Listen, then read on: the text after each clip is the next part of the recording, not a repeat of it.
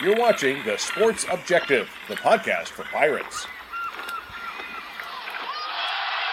That stadium is going to be rocking, and heaven help whoever walks in there to play us. Disdain, effort, and violence, you play your ass off.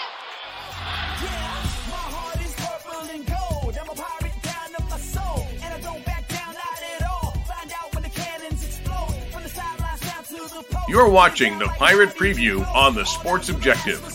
Join us every Tuesday night on YouTube Live as we're joined by beat writers and other media members. We take a look at what lies ahead for the Pirates.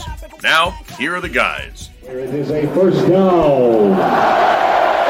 Pirates. Welcome into the Sports Objective, our Pirate Preview, right here on a beautiful Tuesday evening no matter where you are. I'm sure with us right now from China Grove, ladies and gentlemen, producer, he does it all. The glue of TSO, Bubba Rosenbaum. What's up, man?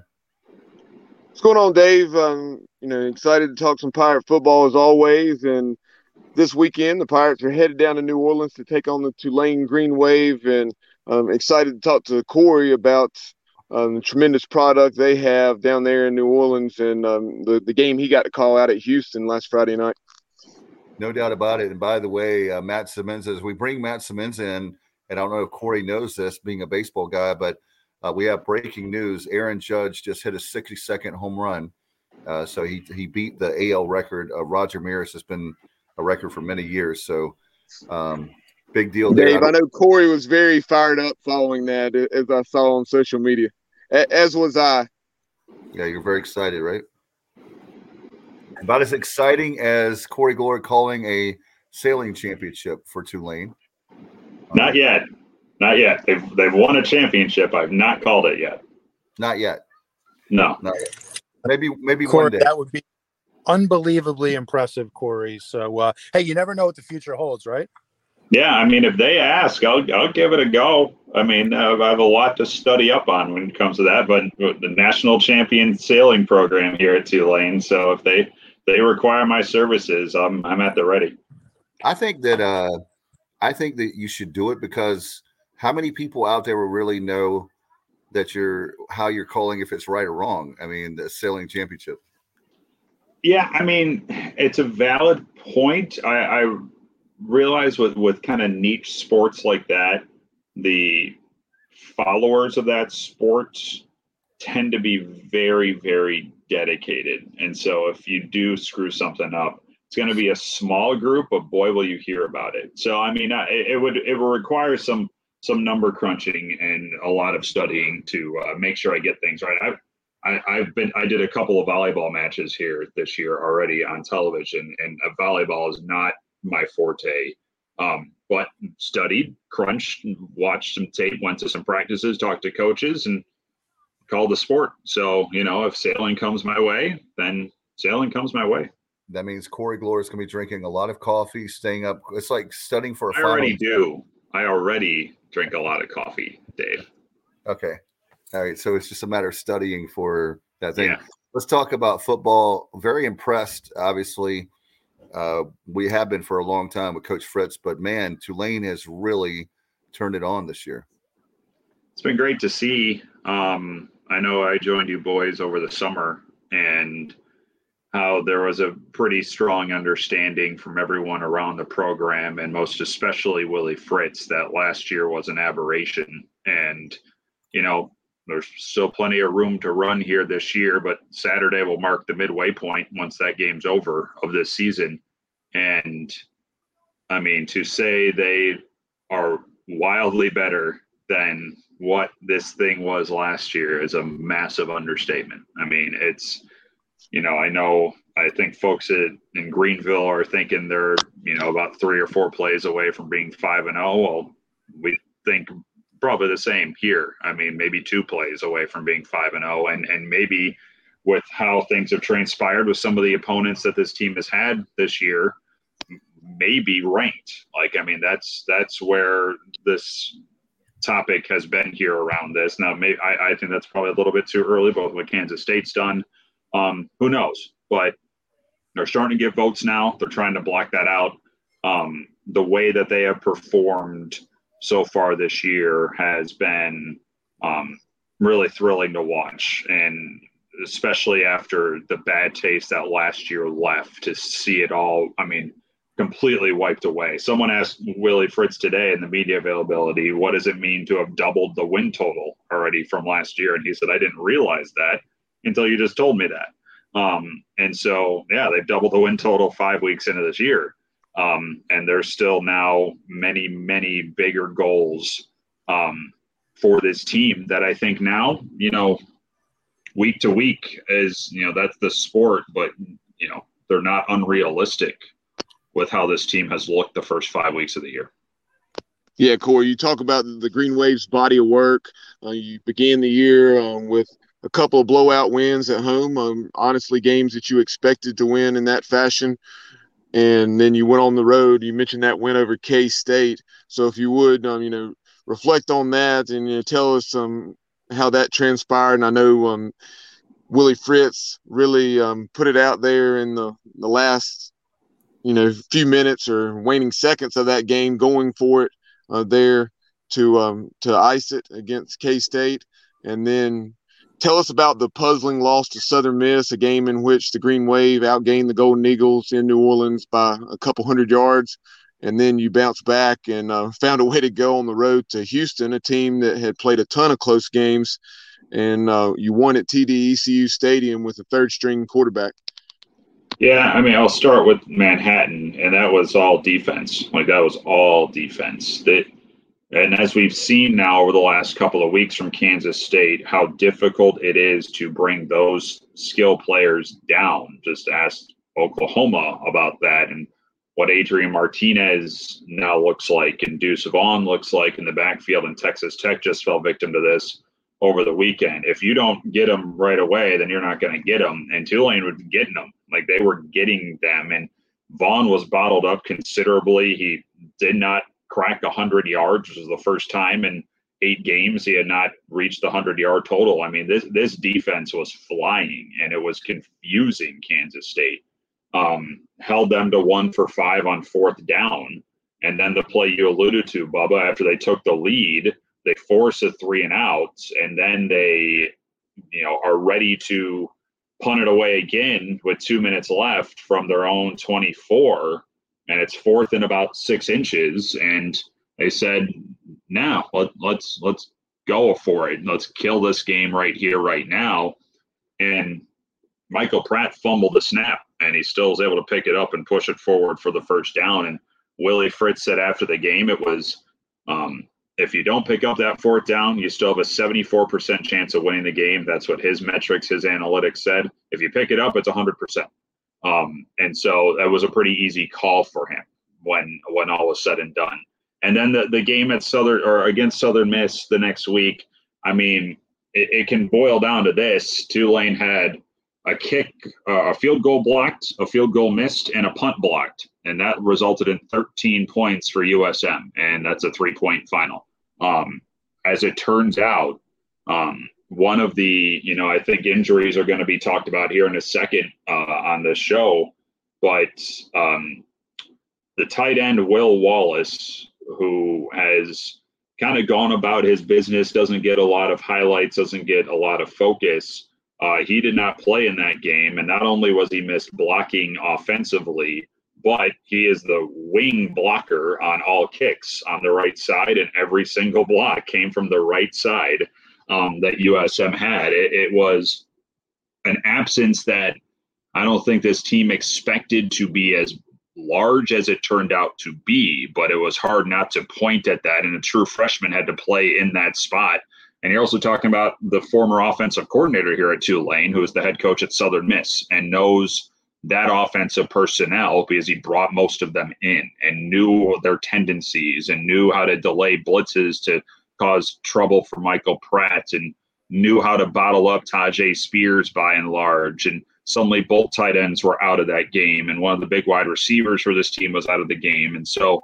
um, it, it kind of all culminated into a pretty infuriating loss that was not so much planning it was just it was just poor execution and that's why you know the, the term letdown can be thrown around with a game like that. And it really wasn't with that one because you're right. They outgained them by 200 something yards. I mean, they, they moved the ball well until they hit the red zone. Um, and then they couldn't execute. So it wasn't necessarily like they were flatlined in that game. They just made mistakes, and those those are easily clean upable. Those, those you can fix quicker than a plan being wrong and that brings us to Houston. Um, and those mistakes weren't there.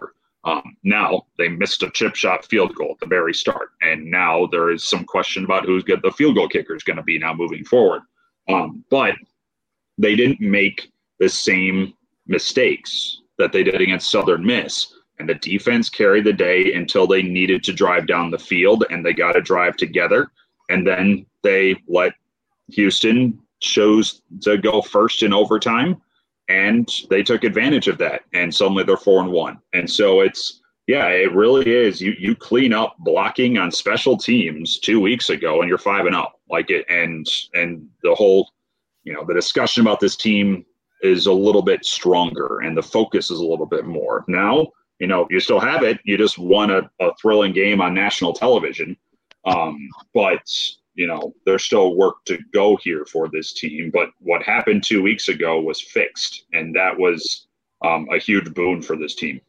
Yeah, I knew in glancing at that game that uh, when I saw that the Green Wave, I think, lost the turnover battle just by by only a single turnover, that uh, that it had to be special teams and or red zone was. Well, and the the turnover was a pick six. And so, gotcha. like, there you go. Um, and so you you get a punt blocked in your own territory that leads to a field goal.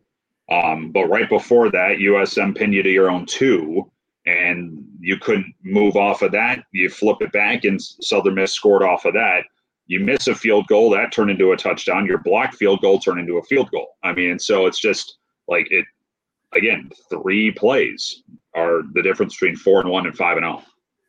And Corey, with uh, you, you read my mind because I was going to ask you about that very fact. When the coach of Southern Miss used to be at Tulane, um, that was the only thing I could think of, and and I didn't think it was a letdown. I was that was my when I saw the score, I said that very thought of it had to be because he knew the players and he probably knew a lot about Tulane more than what maybe Tulane would would want.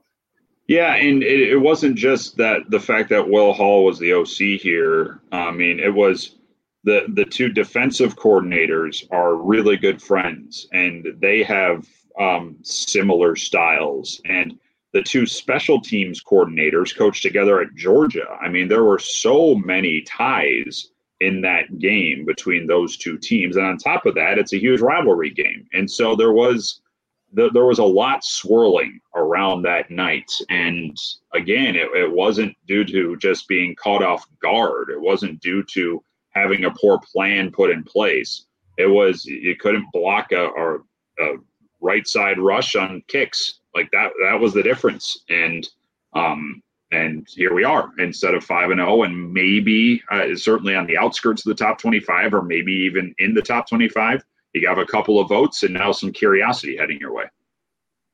Before we talk about the tremendous playmaker that Tyjae Spears is, um, talk about the quarterback situation. I reference Kai Horton, uh, the third teamer, uh, coming in and doing a tremendous job um, there in Houston.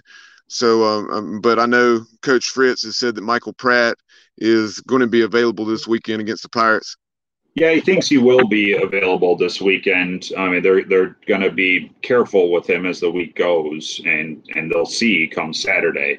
Um, it's Kai Horton is the third stringer, and as last week went along, it became clearer and clear that they didn't think Michael was going to be able to go, and so Justin Ibieta was ready to be the guy.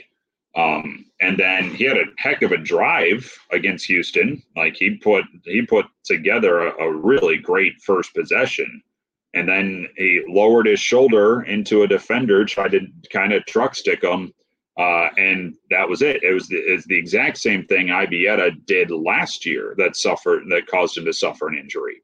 Um, and so you know, last year as the weeks went on and uh, there was a game that Pratt wasn't available, Kai Horton came in and started against Cincinnati. Um, and performed well. And then after the game, we found out that he had a broken finger during the game and still played pretty dang well against what would be a playoff team. And so he wasn't caught off guard by suddenly being needed. Yeah, it went a little bit differently this year as it's as opposed to last year. Um, but he has already been in this spot. And so him being thrown in one drive into the game against Houston, yeah, of course he needed to settle in a little bit, but he wasn't wide eyed about it. He wasn't freaked out about anything. Um, and so, you know, he, you know, the numbers are the, you know, don't blow you away. There's no question. But when he needed to make a play, boy, did he ever. And two of the touchdown throws that he put together the first one he had and then the last one in overtime were special were really special throws. Throws that you know uh, i'm not sure any other quarterbacks on this team are really kind of capable of making with their skill sets. Um, and so it's a, a, really calm laid back texas boy um, who was not phased by being a, in a road environment against a team that has been very difficult to beat and, and was the preseason conference favorite. And you're on national television. It just didn't matter to him. And so he was able to take deep breaths gain the trust of his teammates. And when he needed to put the drive together he put the drive together. And so now that you know whatever happens here on saturday and moving forward with whomever the quarterback will be here for tulane um, they feel they're in still pretty good hands, even if Horton needs to be the guy. Yeah, that's something that really stood out to me. Um, you know, besides the, the, throws that you that you already referenced, um, the one rolling to his right that he made to the corner of the end zone, uh, that was impressive. But um, just uh, looking at the size of those guys and the way they they carried themselves, um, man, has Willie Fritz and that staff recruited well and uh, stocked the quarterback room. Yeah, I mean it, Horton, what is six four two ten? He started off at about a buck eighty five when he came in as a as a freshman. Uh, Michael Pratt, six foot three, two twenty. Uh, Ibieta, six five. Um, and so like yeah, they're they're they're getting bigger and more, but more agile at that spot, and it allows them to be a little bit more creative with the playbook. Um, even if Horton has to be in the mix now. Um, they can be creative with him. And so it's, you know, they, they still won't blow you away across the line and, and across the roster in terms of their size. Like East Carolina's bigger. Um, but they, they, for what they are capable of doing, for how they're able to recruit and lure guys here to Tulane, uh, they do a pretty dang good job. And now they're starting to get uh, bigger across the board talk about the way Tyjae Spears is used. Um, you know, you look at him; he leads the Green Wave in uh, rushing attempts. I think 63 or something like that now. Um, but he he's also a tremendous receiver, and um, doesn't he also lead the Green Wave in receptions? Yeah, I believe you're correct here. Yep, he does with 13. Um, and I mean, what what I asked Coach Fritz about this yesterday for the our podcast that comes out tomorrow as and I just asked him, you know, you get the ball to your best player in the biggest moments, and he got the ball and uh, on that throw in overtime, and it was a hell of a grab. Like I mean, that that throw was in a tight window, and that ball was tricky to nab, and that's a running back who was able to do that. And, and what what Coach Fritz says about Tyjae Spears, he's not one thing, he's not another thing, he's not even two things as a running back. He's everything. Um, his playmaking ability in open field is hard to contain. And now, over the last couple of weeks, they're starting to use him more in the passing game. It's it's by design. It's not as though you know, yeah. Two weeks ago, I talked about no tight ends. You're down to five healthy receivers against USM, and so that became a little bit of a necessity to use Tyjae as a receiver. But he's so talented that it's it's an easy option for this offense. And so it wasn't a we need to do this Friday. It was we should do this. Uh, and use him as a guy out of the backfield to grab wheel routes. There were even a couple plays at the end of the game which he was lined up as a wide receiver, including the game-winning touchdown. Um, he was a, he was a wide right guy in the boundary, um, and so they're being a lot more creative with him because he is as creative of a player in his skill set as you can find. Um, this is a, it's an NFL back. I mean, the size doesn't blow you away, but boy, the the tools that he has um, are scary. And when he's healthy, and he you know wasn't healthy until the last month of last year after blowing out his ACL in 2020, um, and he's healthy this year, and you see what a healthy Tyjae Spears means because he's as good as anybody on the field in a given day. Yeah, to see that catch, and like you mentioned, the game winner there in overtime, um, to, for a running back to make that catch, a back shoulder throw, you had the half field safety coming over, and you know, and Horton really had to put it on on a line to Spears, and um, you know, it's really a back shoulder throw, and he did a tremendous job of adjusting and making making the catch. Uh, you, you see very few running backs make that type of catch.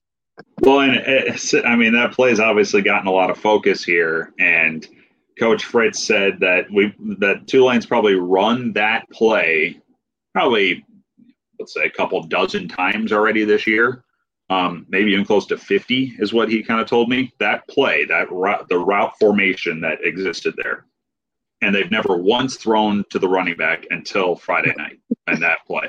Um, and and there's there's Kai Horton right there, right? I mean, it's it's a nails dude. Um, and his little pump fake at the corner to, to shake free. And so it, it opened it up where as long as he put it where it's supposed to go, the game is over. And that's exactly what he did. And so, you know, we'll see if, if that, uh, if that option is used moving forward on that play design, but that was the first time and what a time for it to uh, be pulled out of the bag.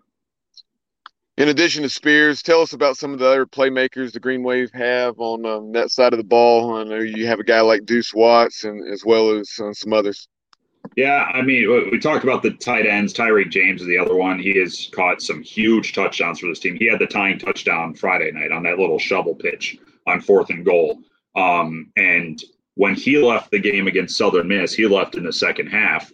Um, you could tell, like, I mean, the, the tight ends for this team are are a lot more instrumental than you initially see when you look at the numbers. Like, they're they're kind of the key to the operation. And when they aren't out there, um, it faltered. Um, and so Tyrique James just he's he's a good he's the good old reliable on this team. Um, he was the leading receiver last year. Um, do, you mentioned Duece Watts, who for the first time in a long time was playing without his twin brother. Phat tore his ACL uh, in week two. Uh, but what's happened is that Duece has actually put together um, some really great moments over the last couple of weeks, including, you know, he had the first touchdown on Friday. He made an incredible grab in that game tying drive on third and long in Houston territory. Um, he's holding on to the ball more. That was always the question for him. He, he, would drop easy ones, and that's starting to change here in his in his senior season. Lawrence Keys, transfer from Notre Dame, who comes back home to New Orleans. Um, he is he is key to how the pre-snap looks for this offense. He's usually the one in motion when he's on the field and pre-snap movement to try and get something crossed up defensively. And he was injured against USM too. And so they had to whittle down who that role was going to be. And you could tell it was stagnating. And so his uh, importance to this wide receiver group is pretty large because he kind of sets the stage right before the snap of who's supposed to be where, who's going to do what. Shae Wyatt, who was this team's most reliable wide receiver last year, he's come up with a couple of big grabs here already this season. Yeah, a big one in, in the final drive in regulation Friday. Um, those two guys um, are needed for this wide receiver group. And Jha'Quan Jackson has been around forever um, he's had two special teams return touchdowns already called back due to penalty, including Friday, and it was a phantom call. Um, but he is he was nothing but injured last year, and he's healthy now, and you see bursts of it when he gets the ball. Um, I'd like to see him be used more in the receiving game, um, and just getting him the ball more because he can make plays in open field. Um, but that's a guy that uh, number four to keep an eye on here on Saturday because he, he's he's right there, poised to being you know, being the next level wide receiver this team's looking for. The, the other running back, behind Tyjae Spears is Iverson Celestine, a local kid who um, he runs aggressively and it's you know he doesn't get dropped behind the line much. Like he finds he finds where he needs to go and he just keeps moving forward. He's not as big of a back as a cam carroll who's injured right now who is the the other guy in the one two punch before the year um, but boy is he does he know what to do um, and find enough room to do it he had some fumble issues early on ball security is certainly like you're keeping an eye on it but he's able to kind of drag tacklers with him, and he loses size battle a lot amongst those tacklers. But he just he just keeps the lower body going, and he's hard to bring down. I know on Friday with the quarterback situation with Kai Horton coming into the game there midway through the first quarter, uh, Tyjae Spears lined up behind center. You know, the first four games of the season when Michael Pratt was available, uh, is that something that uh, you know maybe you'll see Pratt come out of the game or, or, line up at receiver and and Spears catch a snap or a few? Yeah, I mean, frankly, that's regardless of who will be a quarterback Saturday. The Wildcat is it's not a regular occurrence, but you can probably mark it down for four or five snaps, and, and at varying points of the field as well. They're getting a little bit longer in terms of the field position. They're trying it now. Um, they're starting to do it more around midfield, which usually it was kind of red zone and in. Now they're they're varying it up a little bit when they break out the Wildcat. So yeah, you'll you'll see that whether it's Pratt or Horton, you will see that. Um, that's just part of the playbook here for this team. I figured it was with uh, Spears' playmaking ability. You know, for longtime Pirate fans going back 12 to 15 years, Dwayne Harris. Uh, you know, when you had a solid quarterback in Patrick Pinkney, but you had that change up with um, Dwayne Harris, and so I, that's not surprising that uh, they were doing that even prior to the quarterback situation. You know, tell us about the play, the offensive line, and then we'll shift over and discuss the defense. You know, they performed pretty well. I mean, last year was a, a real backward step, and so there was some true competition up front this year, and what they have put together is really worked. So let's let's see what uh, eight sacks so far given up by this offensive line in five games, um, which is not a bad slid stat right there. Um, you know, that's fifth in the conference, top 50 in the country. Um, and so you, you have veteran and Joey Claybrook in the left tackle, Sincere Haynesworth at center. Those guys have been around forever. Rashad, Rashad Greene at right tackle. I think he gets overlooked a little bit. He was the starter there last year and has performed really well there this year. And then the, the two new guys are at the guard spots. Prince Pines at left guard. Uh, he's been great. Uh, he transferred from Sam Houston, who played, I think the number was 22 games last calendar year because FCS went fall and then like spring semester and then fall in 2021.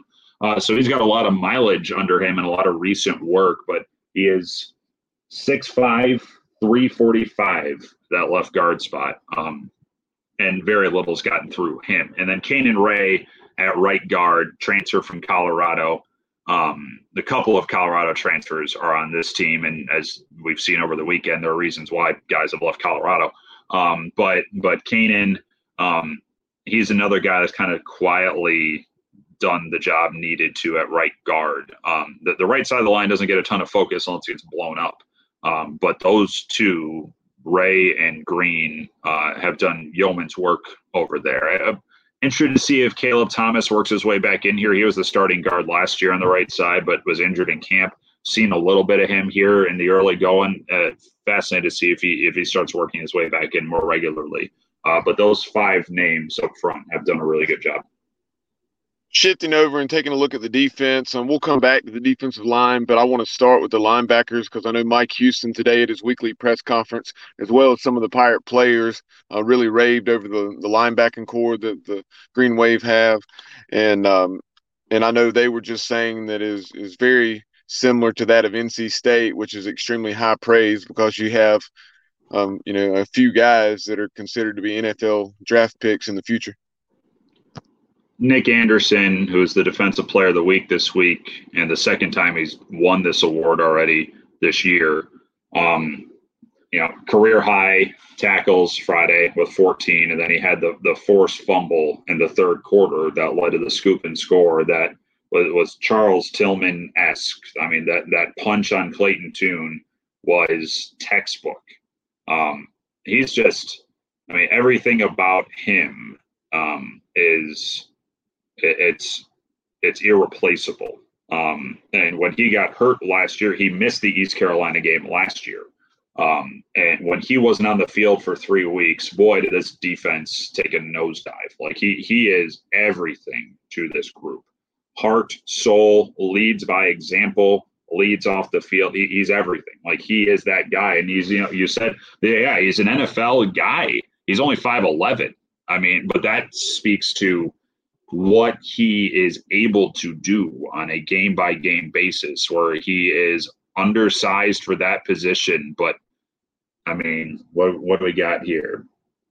One tackle for loss that seems small. Pass breakup, force fumble. One he's blocked a kick already this year, um, and he's got 30 tackles. Um, he's uh, uh it's it's hard. To, uh, you run out of adjectives for him. Like I mean, he is that impressive to watch. And then Dorian Williams alongside him um, this is your NFL body. Like this is your NFL looking linebacker. You got 6'2, 230. Um, and he's just, I mean, he has had an unreal year. Like, I mean, it's like when NFL scouts are in town, they're watching him first. Like, and, and he's got 37 tackles under his belt. He got dwarfed with just 11 tackles Friday. I mean, it's, I mean, he doesn't miss when he goes after you. Like, I mean, he's that guy, and the, his ability to fill gaps against running games, his ability to track down receivers for a guy his size is frightening. Um, th- these two linebackers are mobile, they're agile, they're quick, and they know where they need to be. Um, the, I mean, it's been a, a calling card of this program over the years. The linebackers and the pass rushers are special, and these two are going to be some of the best to maybe ever suit up here at Tulane. Like they're they're that good. Tell us about the other two levels of the defense and the defensive line, and then also the secondary. Yeah, it's. Uh, I'll start up front, uh, and I think that the biggest thing that's happened up there is actually right before the season, the starting nose tackle got hurt, Adonis Friloux, and towards ACL, and so he's out for the year and Eric Hicks has come in and done a really good job there. He was a regular starter last year, but at D tackle. Uh, now, with the way this defense runs, there's not a, a, ton of difference in between the two positions, D tackle and nose tackle. Um, but Hicks has slid over nicely as the nose. Um, Patrick Jenkins has been probably the biggest um, surprise and welcome surprise on defense. Transfers in from TCU. He's a local kid this team and this program love bringing in guys in the transfer portal who are from New Orleans. Um, and Jenkins has come in um, and has just been a menace in the backfield. I mean, it, to see him break through up the middle, usually it's off the edge with this defense that, that breaks through, but he's been able to really cause A gap, B gap power um, and give quarterbacks hell. Like he, he was he was in Clayton Tune's kitchen a lot Friday. Um, Darius Hodges, who was the the tackle for loss leader in the league last year, it's had a bit of a slow start to the year, but everyone around him has really kind of picked him up. Where Devin Deal came off an ACL injury, and he's had a really good start to this season. On the other side, it's been really a three man rotation where Tyler Phillips is now the guy that's been getting regular run, and that's a Lamar transfer. But Keith Cooper and Angel Anderson have all had pretty solid starts to the year. So it's a 4 2 5 front. Uh, and those four have had really good marks so far this year. And then and then the the guy in the secondary that is the the focal point to it all is Macon Clark. Um, he was free safety last year. He's nickel back this year. He had the play on Friday where he pushed the receiver into the running back and turned out to be the tackle uh, against Houston. Um, I mean, his uh, his nose for the ball is scary. He um, he knows when to time blitzes well. Um, he picks and chooses his time. to to start wreaking havoc in the backfield, and he's really savvy at it. Um, Jadon Canady, who had the scoop and score Friday, he was the nickel last year. Now he's a true corner, um, and he's been kind of matched up on main receivers here so far this year. We'll see how it structures this weekend when you have a couple of guys who can be called main receivers here for East Carolina.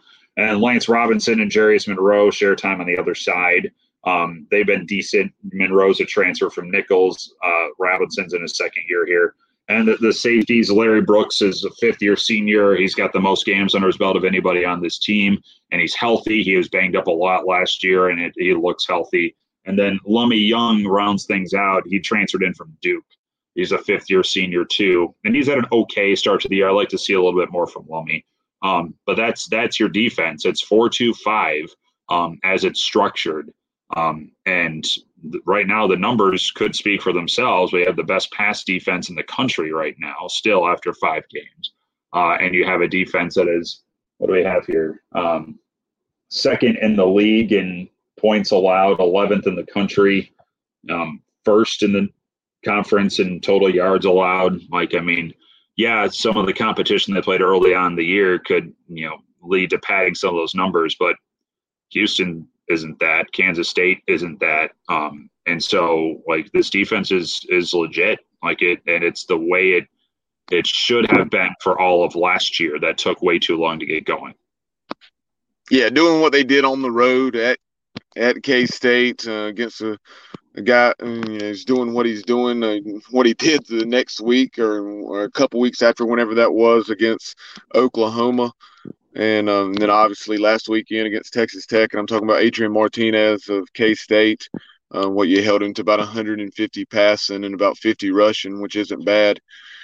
So um, you you referenced just a few minutes ago the the kicking woes. You know, Lord knows the the Pirates have have experienced uh, their share of difficulties in that department as well. Uh, so, you know, outside of the kicking woes, you know, how have the special teams been? Um, you know, East Carolina, the coverage units have been pretty good. Um, the punting game has been um, fairly, you know, mediocre at best. And then uh, you had Malik Fleming. Um, he's shown some potential as a punt returner. I mean, you know, he's become the, um, you know, the every every um, return return man. Um, and I say it like that because early on in the season, you saw at least three guys catch punts for the Pirates but uh, Malik Fleming nearly took one to the house against South Florida. It's been pretty good, I would say. Um, Casey Glover is the kickoff and punter, and um, he's had very few returns against him. I think he's had two kick returns off of him in five weeks, and then punt returns. I, I don't have that number on me, but it's it's it's one hand, um, and so he's been pretty solid in that role so far this year. Um, I mean, the, the place kicker job, like, you know, I'll be watching at practice this week, but it's I, it seems like it's back up for grabs from everything Willie Fritz said today. Uh, Don Esnard was the guy, um, but then he, I mean, USM was a, a, mess, and then it didn't look any better against Houston. Um, and so I'm I don't know who will be the place kicker on Saturday. Uh, it could be Graham Dable, who's a lefty from Chicago. It could be a kid Valentino Ambrosio, who was the starting kicker at Rutgers last couple of years, but he injured his leg in camp, and so this is actually the first week he's been back out kicking a ball. Um, and so whether it's a two man competition or a three man competition, uh, I don't know if that's going to be figured out until you know 2:30 Central Time on Saturday, and so um, so you know that was a position battle in camp, and now it's it's back in the mix. Um, return game has been a little bit. I mean, we mentioned earlier how uh, Jha'Quan Jackson has had two punt return touchdowns that have both been called back by penalty already, um, and, and, he's a he, he can he can absolutely bust one loose as long as guys stop holding. Um, and then there hasn't been much to really speak of in the kick return game, and they've they've changed a lot of who's been back there. And so, I mean, the the the duo that we saw Friday was completely different from what we had seen the first four weeks. And so, not sure how that will look um, on Saturday. Um, but with the way kickoffs are kind of operated here in this sport, we'll see how much that matters by this point. But um, yeah, special teams has been uh, below average. Uh, there's certainly a lot of room to grow, and it was you know, before the season. Willie Fritz said it needs to be a weapon for us. It cannot be a detriment. Well, there have been a couple times this year where it's well, it's cost you a game, and then it really got you off on the wrong foot on Friday. And so like that that can no longer be the case. And so I think that's you know I'm I'm certainly curious about how the next few weeks look for this team. And amidst all the phases, that's the one that I'm certainly got my eye trained on the most because it is very much in flux right now. Yeah, Steve and I go the hoist the colors, ask Coach Houston about the Pirates kicking situation. And uh, you know, would the would there be competition for Owen Daffer? And Coach Houston said that there's always, you know, open competition in practice, and that Carson Smith, you know, one of the the guys vying with Owen Daffer for the starting place kicking role, uh, you know, to have an opportunity there, um, is coming off an injury, but now he is back uh, full strength. So um, you know he will be competing with Owen because um, the Pirates now and all these have certainly not been um, Owen Daffer's responsibility because uh, you have to have the snap, hold, and protection. And Coach Houston referenced that again today. I'm going to have to go back and check out uh, the Miss PAT against South Florida because Coach Houston acted like it may have um, been on one of those other aspects rather than the kick itself. So um, it's something that the Pirates have to get fixed because through five games we've missed four extra points as well as a couple of field goals inside of 40 yards. Yeah, we're uh, we're not at that level yet. But when the, the mistakes, the, when the mistakes were as egregious as they were against Southern Miss, um, both place kicking and punting, um, like that's that's a that's a no go. Like that's it's that simple. And so you know, who knows who we're going to be seeing use their feet on Saturday for either side by this point. But that's clearly, I think, if both teams have maybe the similar concern heading into this one. No doubt. And also, uh, Corey, the fact that um, I was telling the guys, and Bubba is the stats guy, we were three for three on fourth down on Saturday. And down in, um, I was going to say Tampa, man, uh, long day.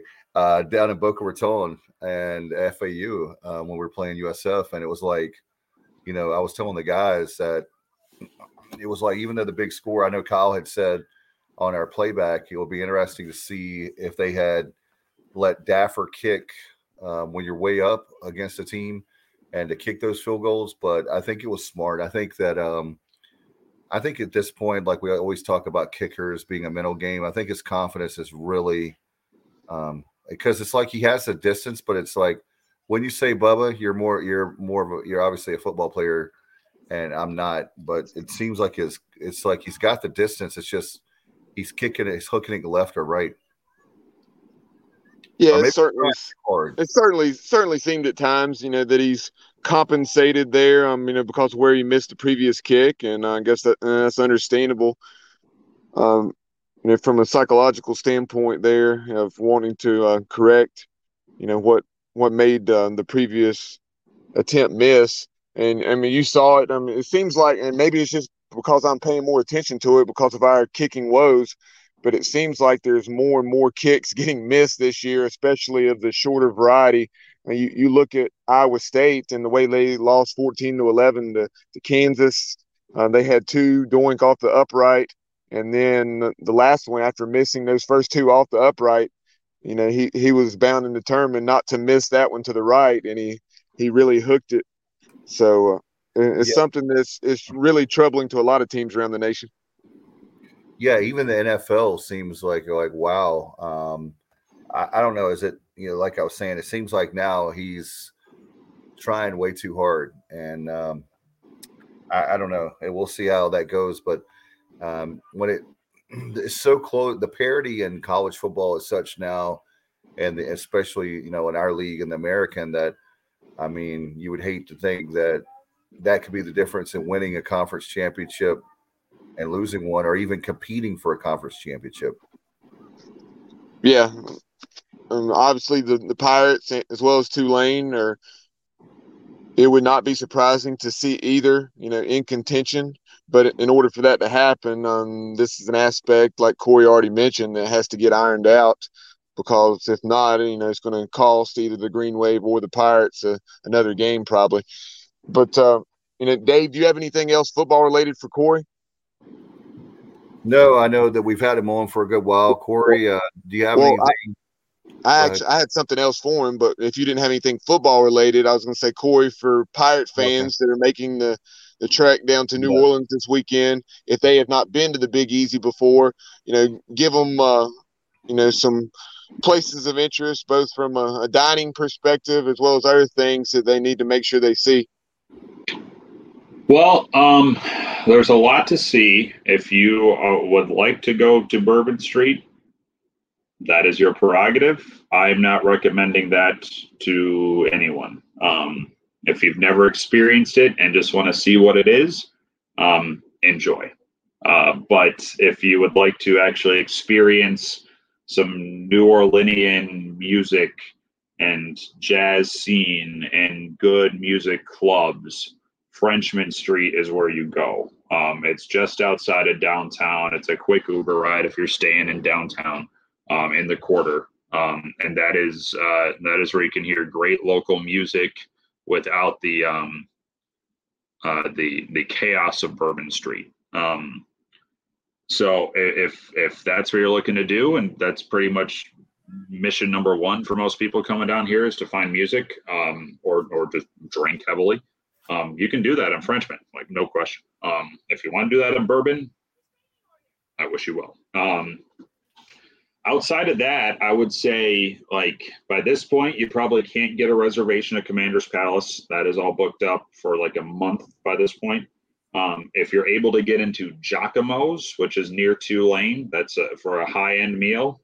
I'd give that a roll.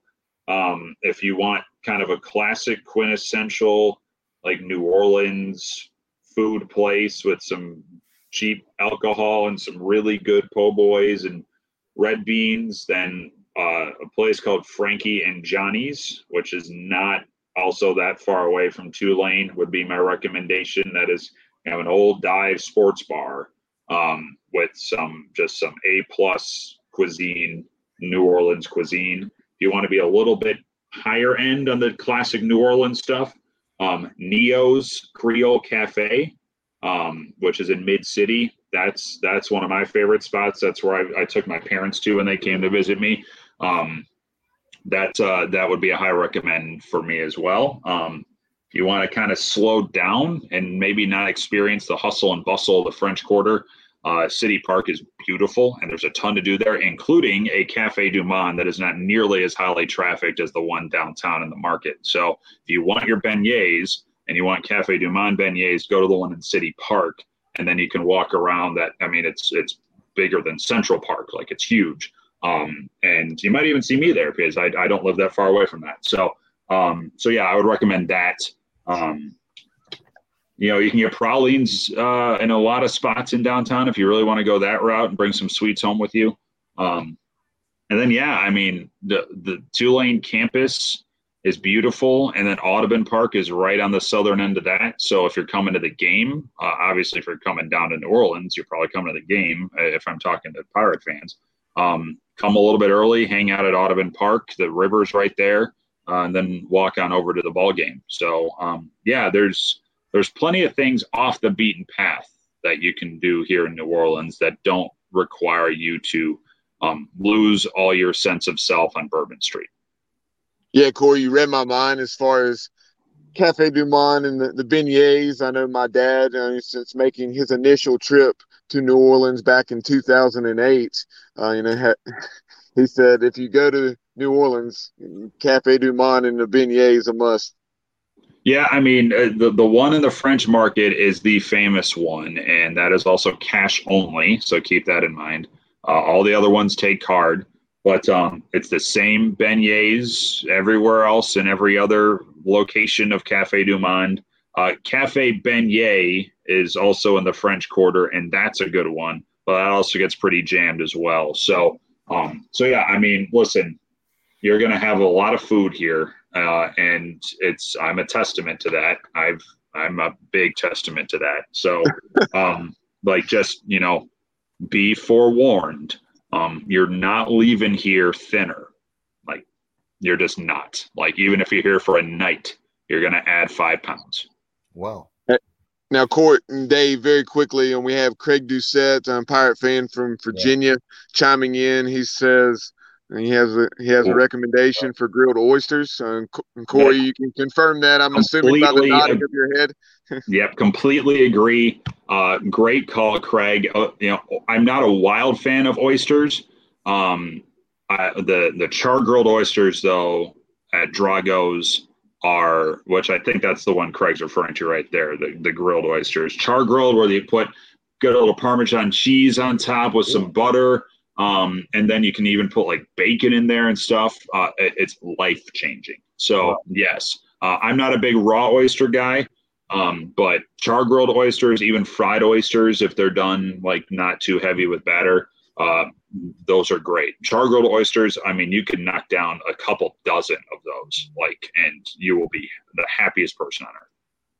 No as doubt. far as sorry, we had one other comment, Dave. Mike Radford, uh, he's say, asking about the World War II, or not asking, but suggesting that the World War II museum is a great place to visit. Have you visited there?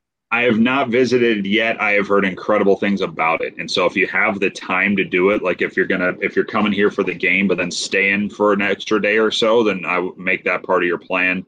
Um, I, I have not had the chance to get down there yet though.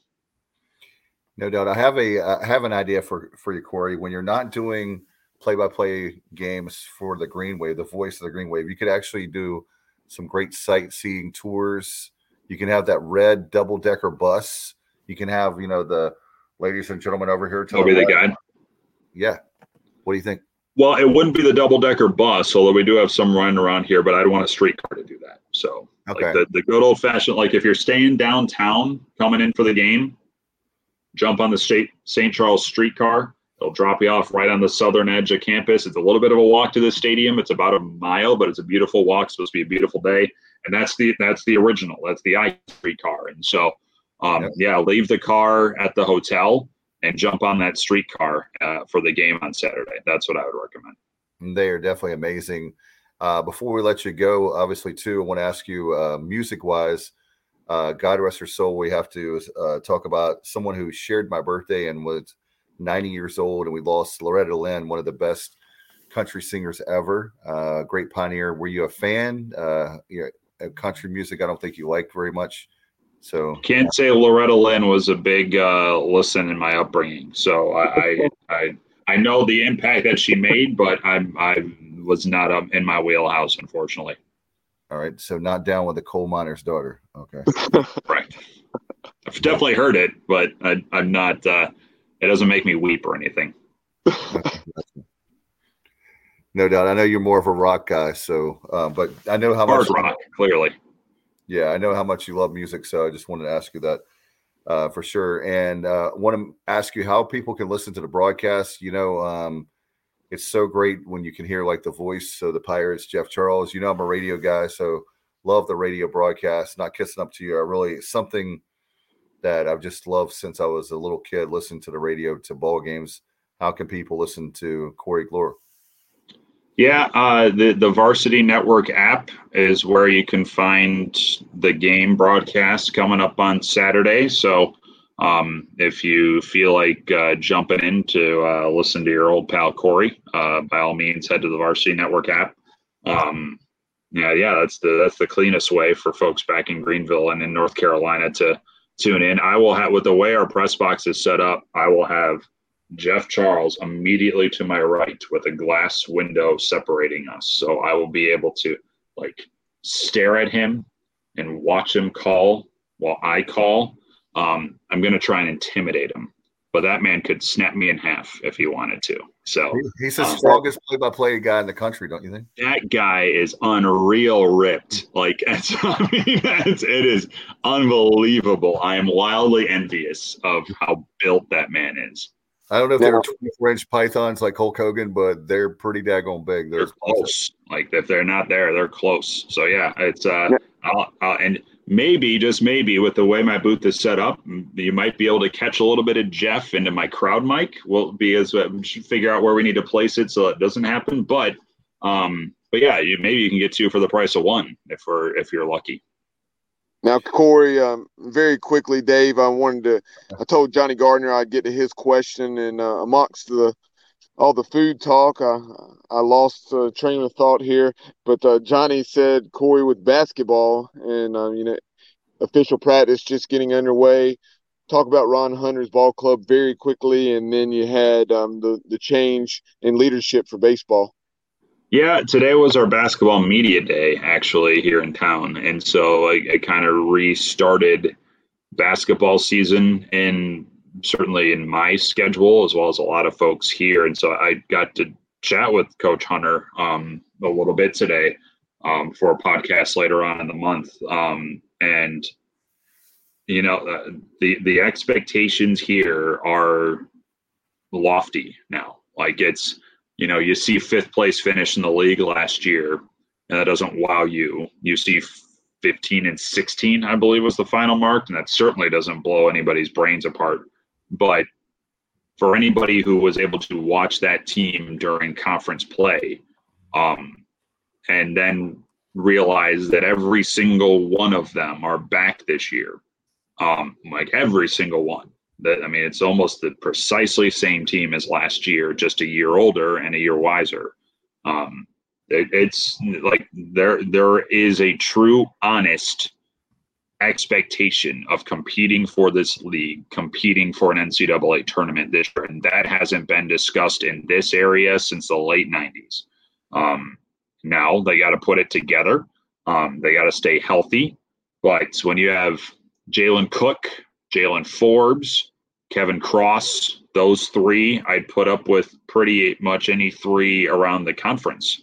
Um, and so like the, the there's honest, real, palpable excitement about basketball this year here. Baseball, they're just starting fall ball, and so that's a pretty you know with the new coach and Jay Uhlman, who's not new to the program, but he is new to overseeing it. He's got a very young assistant coaching staff that has come in. I'm older than all of them. Um, and you know there there are a couple of key pieces that return to that team. A couple of big freshman bats from last year that are back. Um, but there were some voids to fill. Transfer portal was active after the coaching change, uh, or at least the coaching absence at the end of the year. And so um, now the work begins of putting all of that together into a true unit. Um, it's the second year in a row, really, where Tulane baseball has about half of their roster that'll be new. Um, and now you have a new guy leading the way and a brand new assistant coaching staff. And so, um, so yeah, they they certainly have to. They're going to start putting blocks in place for mid February. Um, but in between then, you got uh, a football team that is starting to capture some attention here, as long as they can keep winning, and you got a basketball team that people have not been excited about this much in about 25 years. And a great way, Dave, to, to wrap up our visit, a comment from Craig uh, saying, Seeing glory in green breaks my heart. However, super proud of him. And, um, you know, n- he knew that having you in Greenville was a gift. He also said to add to that, that um, pass along his comment once a pirate, always a pirate to Corey. Well, it's, you know, I've, you know, the, these, uh, these matchups are, um, yeah, they're they're a little stranger. I mean, th- this one less strange than the one a year ago because that was still pretty recent. And I mean, the game last year in Greenville was in October, early October, so right around the same time this one is. Uh, but it was three months after I had moved away, um, and so just to go back right away was was strange and surreal. Um, you know, basketball was a little bit weird. That baseball weekend was very strange. Um, and then seeing baseball again in the in the conference tournament matchup. Um, yeah, I mean, I won't lie. The matchups with East Carolina last year were um, were tricky for me, especially the the baseball weekend here in New Orleans, and then staying in the same hotel in Clearwater with them and seeing those guys all the time, and then seeing them in the semifinal and um, and nearly catching a foul ball from Lane Hoover. I'm still mad he didn't aim that one just a little better, but um, and then um, and now this, and so it's this is more um, more excitement than anything because I think the game should be a hell of a lot better than it was last year. Um, and I'm, you know, I'm excited to see some folks again, no question, that are going to be coming into town. Um, now, when April rolls around, and I will at some point be heading that way for a three game baseball series in that stadium. Um, check in with me about how uh, that one's going to feel uh, because I haven't been back in that park. I, I, snuck in there a little bit actually when I was there for basketball. I did sneak in in that park, um, but I haven't worked in there since June of 2021. Um, and so, yeah, talk to me in April about what that what that weekend's going to be like for me. Um, but now, I mean, this is more excitement than anything. Um, I love my time there. I love the uh, the work that I think I was able to do there. Um, and now I'm I feel fortunate to be able to do it here in in a in a bigger role with uh, with more on my plate and um, hopefully the folks here at Tulane have um, enjoyed what I've been able to bring them as much as you know some of the folks in East Carolina seem to enjoy it. It's strange not having you in the press box as well. Um, there, the Talonbank Tower that Kyle loves so much. Since he's not on, I can joke about that. It's uh yeah, I did the stat spotting for that COVID year. Um and so um yeah, and you know, I don't I don't get the qualms about that press box. I'll be honest. I've I've experienced far worse press boxes than Talonbank Tower. At least for what I need for it to do, like uh, I, the setup's fine for what I need to do there. No doubt, Corey. Man, I'm selfish like that. I'll be honest. no doubt. Houston was great. so. Well, I appreciate you, man. As always, you've been good to us all the way back to uh, started of uh, man uh, May of 2018. You've been with us almost five years. It's hard to believe. It'll May of 2018 was that the first time I was on your show? Yep, yep. It was dealing with the uh, regionals. Uh, that was the first time that I reached out to you. That's right. Yeah. All right. I also think didn't we try to do a show in February of 2020 when I was driving back from Georgia Southern and that was just a disaster. Yeah, it was something like yeah. that. Indeed. Indeed. I mean, it's uh, some some memories on uh, the good old sports objective here for uh, for your friendly radio broadcaster. Absolutely, but you've been uh, loyal to us, and I appreciate it very much. And all the best. You know, it's uh, New Orleans is a great town, and um, can't wait. But by the way, one more thing, I promise. Whatever you do, I got a public service announcement. If you're going to there, I, I made the huge mistake of thinking it would be cool. Do not do the vampire walking tour I'll pay you 20 bucks not to do it. That's how bad it is. Um, oh, it just what didn't meet your satisfaction or did it creep you out? Um, when you have subject matter that's not appropriate for kids and your wife looks you at you. kids on that? Yeah, I didn't know it was gonna it was a huge disaster. Do they uh, end at the vampire do they end at the vampire bar, Dave? I don't know because we actually got lost on purpose. Oh my god. We kind of took a left instead of taking a right, and the people were like, uh, the first time we were like, okay, we'll give it one more chance, and then it's like some bizarre. I can't. It's a family show, so I can't repeat some of the stuff. And thankfully, the kids were not paying a, attention. And uh, anyway, it was 2018. Um, you live and learn. And uh, next time, I, I try to read reviews and stuff, and I didn't find any bad reviews. Uh, so did you find any that said it's family friendly? No, I just thought it would be uh, like a. I, I didn't think it would be like adult content, if you know what I mean. Not the. Oh, scary.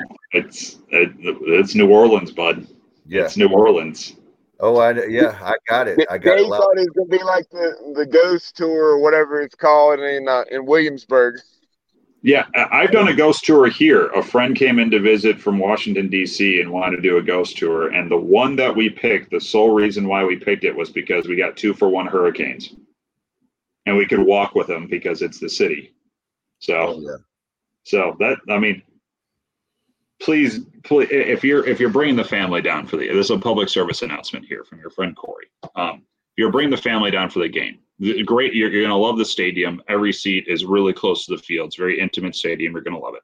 Um, but if you're considering doing a historical walking tour in the French Quarter, please search for ones that are family friendly because most are not. and Dave found that out the hard way. Yeah, you got that right. do not do the vampire walking tour. Please yeah, don't do that. Yeah, exactly. that's my that's what we'll let you go. Thanks, man. Appreciate you as always for your time, and uh, we'll see you very very soon. Thank okay. you, boys. Appreciate it. Give Kyle my best. All right. All right. Well, do, man. Have a good night. Bye bye. Appreciate him very much. And uh, yeah, Bubba, I don't even think I've told you that story, have I? Did I ever tell you that story? No, I, I, I know the trip that you're talking about, but I was not aware of the vampire tour. I thought I told you that. Well, well, you know, you have to save. We have to. Hey, Matt Semenza, you have to have great content for the sports objective. So I have the surprise factor. I'm sure was at least a five or six there, but yeah, um, New Orleans has a lot of great restaurants, a lot of great music venues, a lot of cool stuff to do. Just don't do any walking tours, and you'll be all right. Especially if you're easily offended or you have kids. So uh, Matt, uh, have you ever been to uh, New Orleans outside of playing? I know you went there with playing Tulane, but have you been since? That's what I'm trying to say. I've never been, guys. I've never been, sadly, and that's really? uh, yeah, that's on my bucket list. I really want to get down there for. Oh man, at oh, least man. a four day trip. You know, that would be really cool. I, you know, Bourbon Street is seems mildly, uh, you know, uh, interesting to me, but it's everything else about New Orleans. The food is really my main interest at this point. I, yeah, I tell you one thing. There's two favorite streets or two famous. Um, can't talk tonight in America. One being Bourbon Street, one being Rodeo Drive. Um, Bourbon Street was really interesting, and I heard it put this way. So this was not my comment. That it's the only place. Bourbon Street's the only place where you can have hookers, priests, like tourists, like everybody. It's like the ultimate melting pot, and it is one of the m- most narrow streets I've ever seen in my life, um, and things you probably don't want to see. Um, but it's not as uh, I don't know. I haven't been in 2020. I was there in 18, but it was more of a family trip. Um, but 2020, 20, 2000, I should say, was when I was there with that. But the other one is Rodeo Drive is the most overrated street in America. It was the biggest letdown. Road um, Bourbon Street was actually cool. I can't complain about Bourbon Street, but Rodeo Drive is the biggest joke I've ever seen in my life. And the movies make it look like it's this big. The way they do the camera angles. If you've ever been to Beverly Hills, Beverly Hills is very cool, but Rodeo Drive not so much. Yeah, that whole that whole California scene you know, the LA, Beverly Hills. Honestly, it it really to me it just turns me off. I'm not into that whole scene out oh, there. Oh, so plastic, Matt. You were so plastic. I would I would suspect you like the guy like that you would definitely be driving down the Sunset Strip. You know, you got the convertible. You know, obviously you're married now, so you have Chrissy in the car. But like, I could I could see you. Not I, this guy. Really? Yeah, no, no. It doesn't the whole California scene, it just it just doesn't work for me, man. It's a little too much. It's a little too much for me with the uh, well, we don't need to get into uh, liberal politics, but um, it's a little too much for me, guys. And a guy that's uh, from Jersey and has been in New York City for a lot. Um, but I will I will say that I will say that LA is a great place to visit. Um, I would not want to live there. It's very beautiful. The cost of living is um, astronomical because it's Los Angeles. Um, everything is spread out um, way too much for me. Um, but I will be there, and uh, hopefully, you guys can come with me. I'm planning on going. I'm an Olympic nerd, and I really want to go in 2028 to Los Angeles. So hopefully, that'll be my next trip. And uh, Bubba says that he's got some uh, credentials. He's already got cooked up, so um, we can go there and cover the Olympics. Yeah. Um, you know, guys, before we discuss this matchup a little bit more, you know, I don't, I don't think a whole lot more needs to be said. And we, we were very thorough with Corey yep. Gloor um, in, in discussing Willie Fritz Ball Club. Um, we do want to address a few things from the Pirate perspective, and some of these were brought up by our viewers and things that we certainly intend on discussing anyway. But before we do that, let's go um, these are the first two minutes of Mike Houston's weekly press conference. You can hear that press conference in its entirety. Coach Houston is right around 14 minutes. Uh, go to our YouTube channel. If you're not already subscribed, be sure to click subscribe. But uh, here are those first couple minutes on Coach Houston's opening statements as he wrapped up the USF win and then also talked about Willie Fritz, Tulane Green Wave. Great day for the Pirates. Um, you know, a big road win, uh, conference opponent um, a very talented conference opponent, and uh, you know a very explosive first half for our offense. So it was great to see see uh, you know that all come together. Um, but just really pleased with the performance on the day. Um, so you know, good to get that first conference win, um, first road win. Um, but uh, you know, not much time to celebrate that with uh, what we have coming up this Saturday night. And uh, you know, we, you look at the schedules in the off season, and I knew this was going to be a tough game going to New Orleans.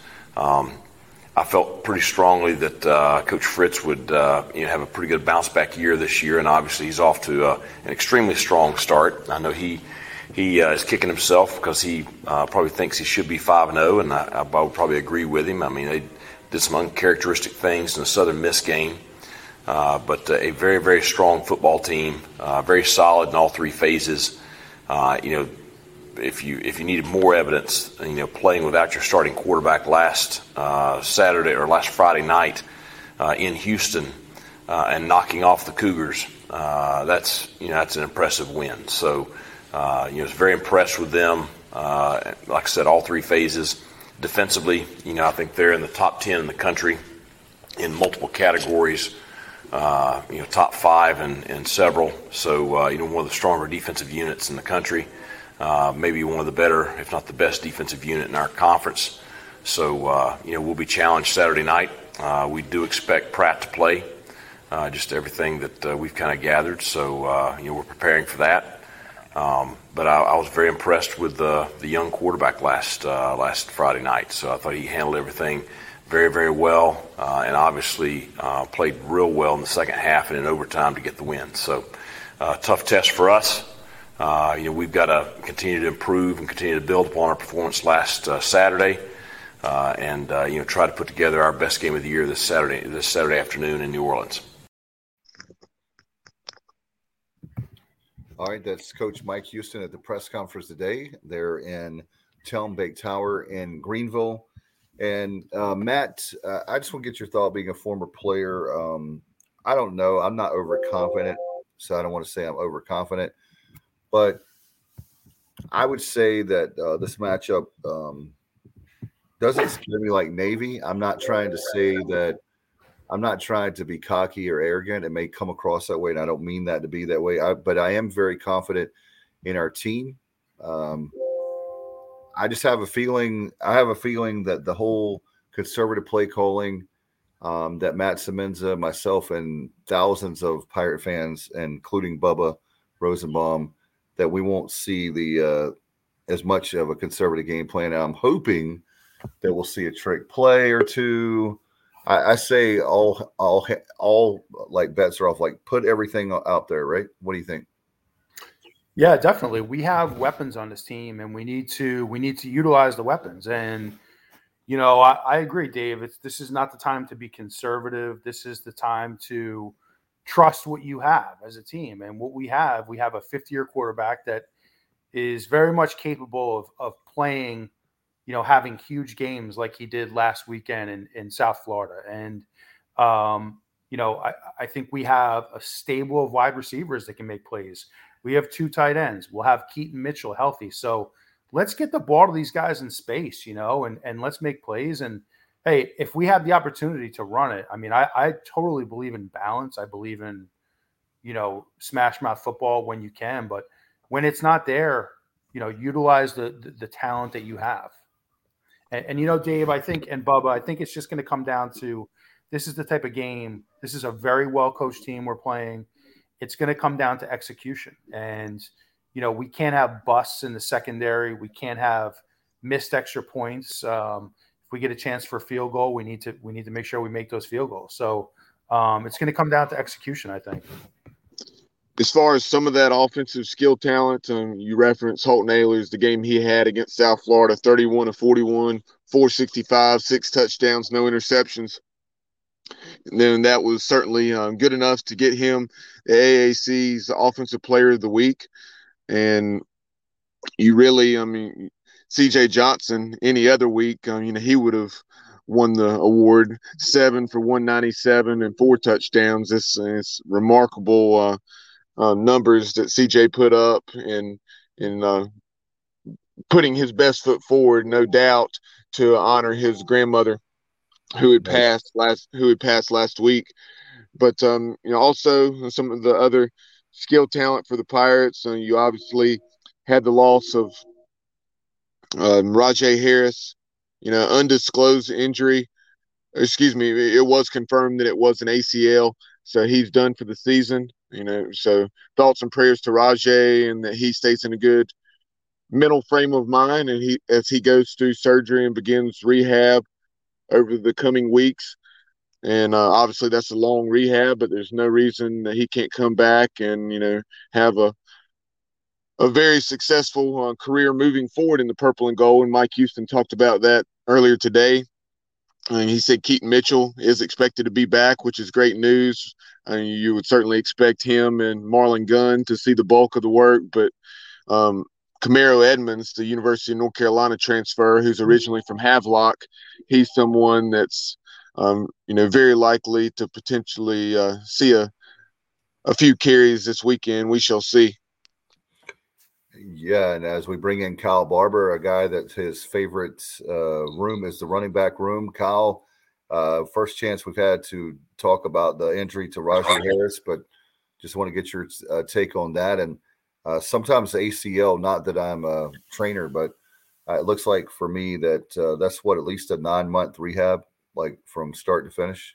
Uh, it, yeah, it, it uh, any any injury, ACL, MCL, it takes a while to recover from. Um, I alluded to that Sunday night when we were speculating about Rahjai's injury. I said there's no in between with knee injuries. I said it's either going to be a deep bruise and he'll play this weekend, or he'll be out for a while. And unfortunately, it was the latter. He'll, he he's he's out for a while, and uh, rest of the season. So tough for Rahjai. The good news is Keaton's back. Gunn has shown what he can do. Uh, my bigger concern would be um, not so much when the ball's in the hands, obviously, of Mitchell or Gunn, but uh, some of the blocking schemes. Rahjai was really good at that, pass protect, and he's good catching the ball out of the backfield. Um, I imagine we saw some of that with Gunn uh, against South Florida, so he can catch the ball too. Um, I, I, would, and maybe this has been addressed, guys. Um, I don't know if it was addressed at the press conference this week or in the depth chart. Um, but I don't believe I'd have Keaton on kickoff returns. Um, right. Coming back. Do y'all, do y'all know if that's been addressed? No, but I agree with you. I haven't thought about that, but that's a great point, Kyle. I would, um, I, I, I, would put somebody back there. I think Malik Fleming is doing a great job on you know punt returns. So we just need to get somebody um, back on for that. That's uh, keep him off of special teams, and it might not be a bad idea to uh, to have a third back just to have him limited time coming back. We'll see. Yeah, when Keaton went down against Navy and mi- missed the pretty much the entire second half after getting hurt with 13 minutes remaining in the third quarter a couple weeks ago, uh, C.J. Johnson went back and kept um, caught kickoff. So it'll be interesting to uh, to see if CJ's back there or if, if someone um, you know, may, maybe it's a little more speed. Not that CJ's. you, you, know, if you can trust King back there, give give him a chance to be on the field more and utilize his speed. Right, and then obviously, um, speaking of injuries, Josiah Hatfield, uh, you had seen him in uh, previous games, you know, kind of working his way back in after that suspension. Uh, can any of you shed any light there? Uh, I have not really sought an answer. Um, you know, but um, just I, just, just wonder, wondering what the situation is. Every, everything I read from IGO just says it's day to day, whatever the hell that means. So I, I, guess it's a nagging injury, a pain tolerance okay. kind of thing. but he, he's he's day to day. Um, I haven't heard about Jalen Johnson. It doesn't sound like he's going to be out. Um, I don't know if that was addressed at the press conference or not. Did you see anybody address Jalen's injury? I didn't. I did not hear uh, Coach Houston address Jalen's injury. I think it was a hand or wrist injury, okay. um, and it it occurred. I think maybe late first quarter. I, I, think he played right around just shy of twenty snaps on Saturday. So hopefully he's back because that kind of that's a good segue into what I was going to mention next, and that's what Matt was saying as far as receiver depth. I think we do have some talented receivers in the program, but just the way we choose to go about things, or just, I mean, I'm sure, I mean, we're doing what we're doing for a reason, um, but that may be the, the reason um, the limited receivers that we play, you know, we're really only playing our starters, Winstead and both Johnsons, and then you have, um, and then obviously two tight ends who see significant snaps, you know, 50 to 60 plus snaps a game in Calhoun and and Ryan Jones. But uh, it, you think back to um, the Logan years, or um, you know, other other coaching staffs, Ruffin McNeill.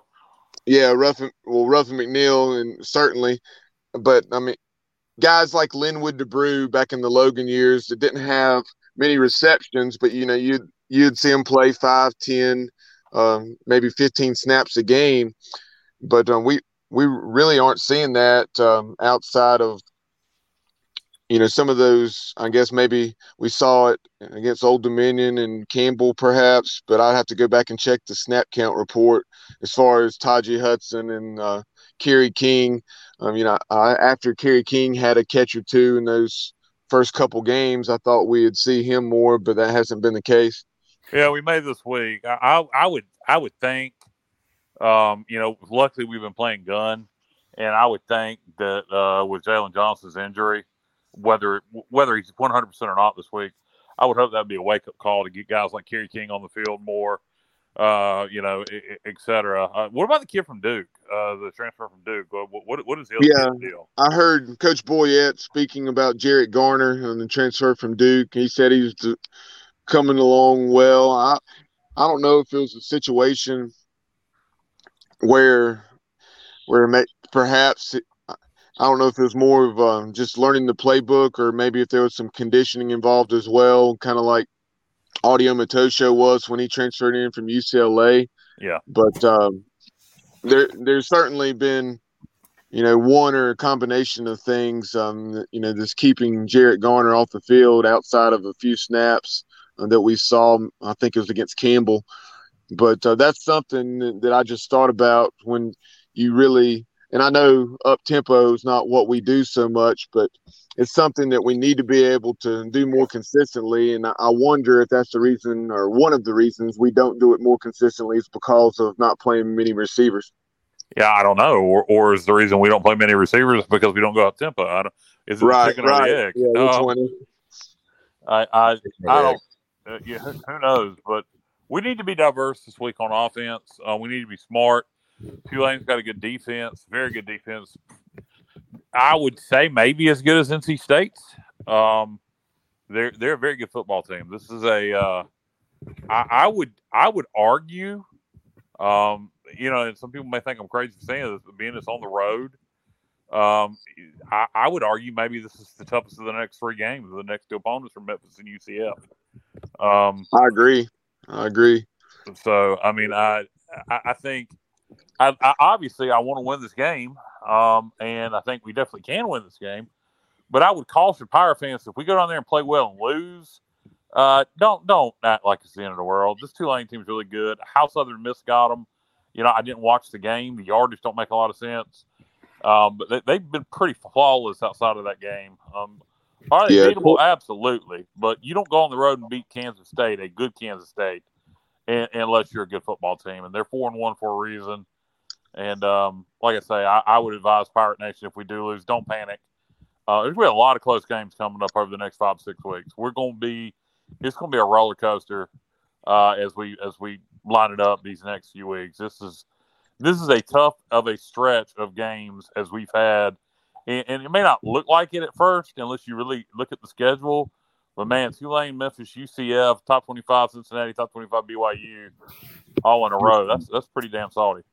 Yeah, Kyle. Um, when Corey was part of the show, um, Corey was talking about that uh, as as far as um, what you, what you were just saying. I mean, so it will be it will be very very interesting to to see how things play out. The Pirates are a three point dog, and that's not surprising with the game being in New Orleans because I think if the game was in Dowdy Ficklen, that it would probably be the other way around. I expect this to be a four quarter ball game, and um, you reference you know having that gadget play, trick play, whatever you want to call it, in your back pocket. I think this is a game where you know where it comes down to um, something like that potentially making the difference. So, so it will be interesting to see if we pull out uh, something of that nature.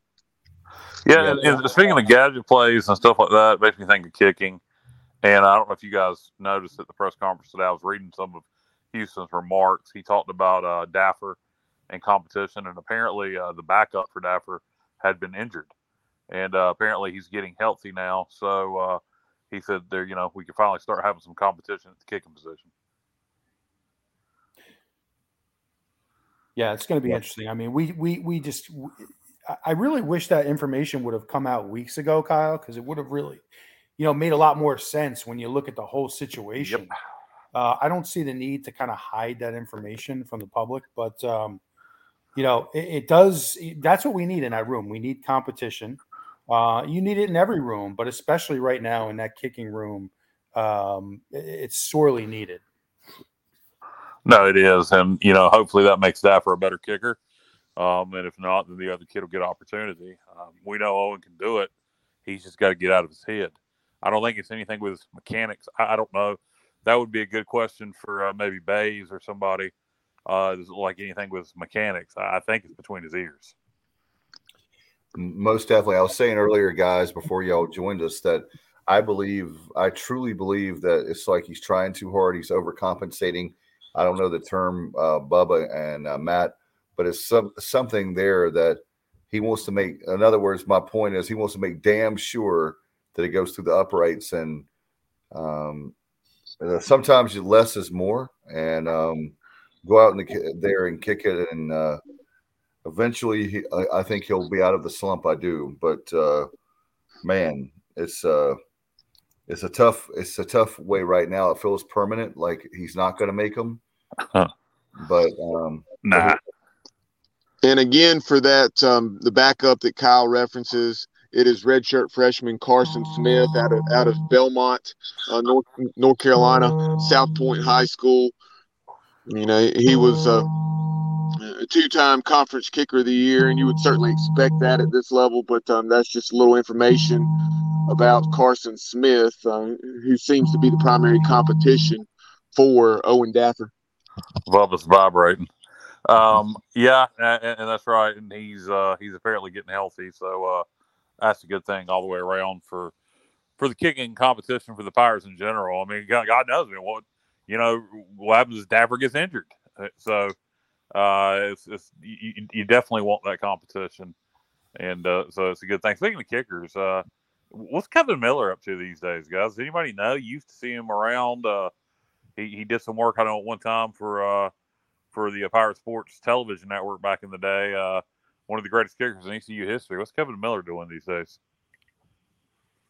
I don't know. We'll, we'll have to find out. It's a good question. I, I haven't seen him or talked to him in many years, but I could. Uh, I'll poke around, Kyle. Yeah.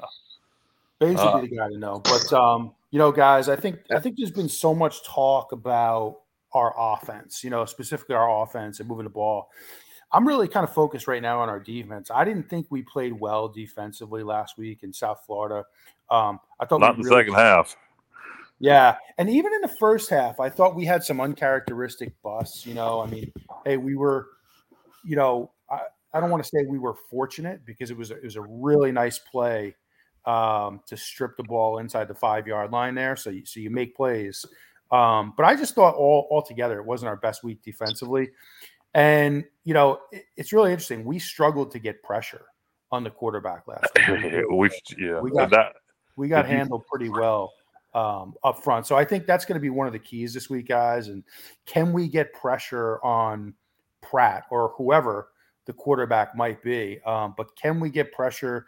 Can we create some turnovers? I think I think it's going to be that type of game. It's going to be so close that if you can create a turnover or two, um, you're probably going to win the game. Did, did, did you see uh, Iga posted today? Uh, somebody uh, evidently we're 130 out of 131 teams on quarterback pressures. I um, saw that, Kyle. That's crazy. Oh, wow. Yeah, that's that's not good. With all the blitzing we do, um, I think part of it has to do with us playing a lot of mobile quarterbacks early. But that that's going to cost us as the season goes on.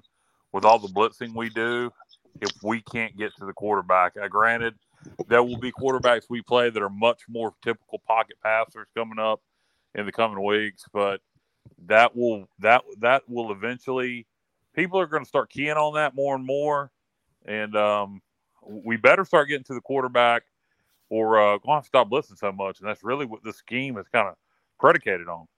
And that's well, that's something that uh, we we still blitz a decent amount, but I'm trying to remember, um, you know, with the improved personnel. Uh, I heard a stat, I think, and give Stephen Igo credit for this. I believe it was on his podcast within the last couple weeks, on just talking about uh, with you know the improved defensive line and just being better at every level of our defense. That I, I want to say the the percentage that we were blitzing was down at least fifteen to twenty percent, if not more. Yeah, and I, I think guys not having Rick D'Abreu on the interior defensive line is I think it hurts us in pass rushing rushing situations. I think I think we can get away with his absence, you know, in the, in the standard running game, and we have some really stout guys there. But in terms of kind of a quick twitch defensive lineman that can, you know, get penetration into the backfield, I thought he brought those skills to the table, and you know, which leads me to my next question: Who knows what's going on with Rick D'Abreu? I mean, we haven't seen him all year. Um, but he's a guy that can generate pass rush when he's, you know, when he's on the field. Based on, on Coach Houston's comments and kind of reading between the lines a, just a little bit, you know, it seems to be just a matter of practice habits and that uh, Rick's practice habits weren't as good as his teammates that were getting the playing time. Yeah, but at some point, uh, I mean, I don't know. I mean, I is he trying in practice and he's just not a practice player? Some guys just do it when the lights are on. I mean, is he giving effort but just not performing well in practice? Because we've seen him perform with the lights are on. I mean, at some point, you, you know, I, I know no one player is bigger than the program, but at some point, you know, aren't you hurting your team by not putting him on the field? It's a great question, Kyle. I, I've thought the same thing, and I'm guessing there's got to be more to this story because I just find it hard to believe that his practice habits could be that poor um, with the talent he has, and considering the fact that he was he was pretty much a uh, we talking about practice. Uh, so you know he was pretty much ingrained too as a starter for a few years. It's just hard to believe things turned that quickly for him, but uh, it's kind of a mystery um, but who knows? I but I do think his he brings some of that quick twitch um, that could help our D line. Some good comments here on YouTube from James Cutler, one of our loyal viewers and listeners down in Georgia. And uh, James said, you know, first he was chiming in regarding the up tempo, and you know, I, I referenced just saying that uh, no, it's not what we do, but I think there's a time and place for it, and I'd like to see us utilize it more and you saw it there. And it, yes, in this situation, it was just more out of necessity, but at least we did it there at the end of the half when we made it 41 7 against South Florida, uh, more so than doing it a second or third possession of the game as a change up um, to keep the defense on its heels and to keep them uh, from being able to throw as much at us, uh, you know, from a schematic standpoint. But um, so he brought that up and just talking about Coach Houston's philosophy there as far as time of possession and so forth. And then he was talking about there's a lot of parallels between golfers and and kickers. So that's something that you're always going to hear as far as uh, from a mechanical standpoint and also the mental aspect.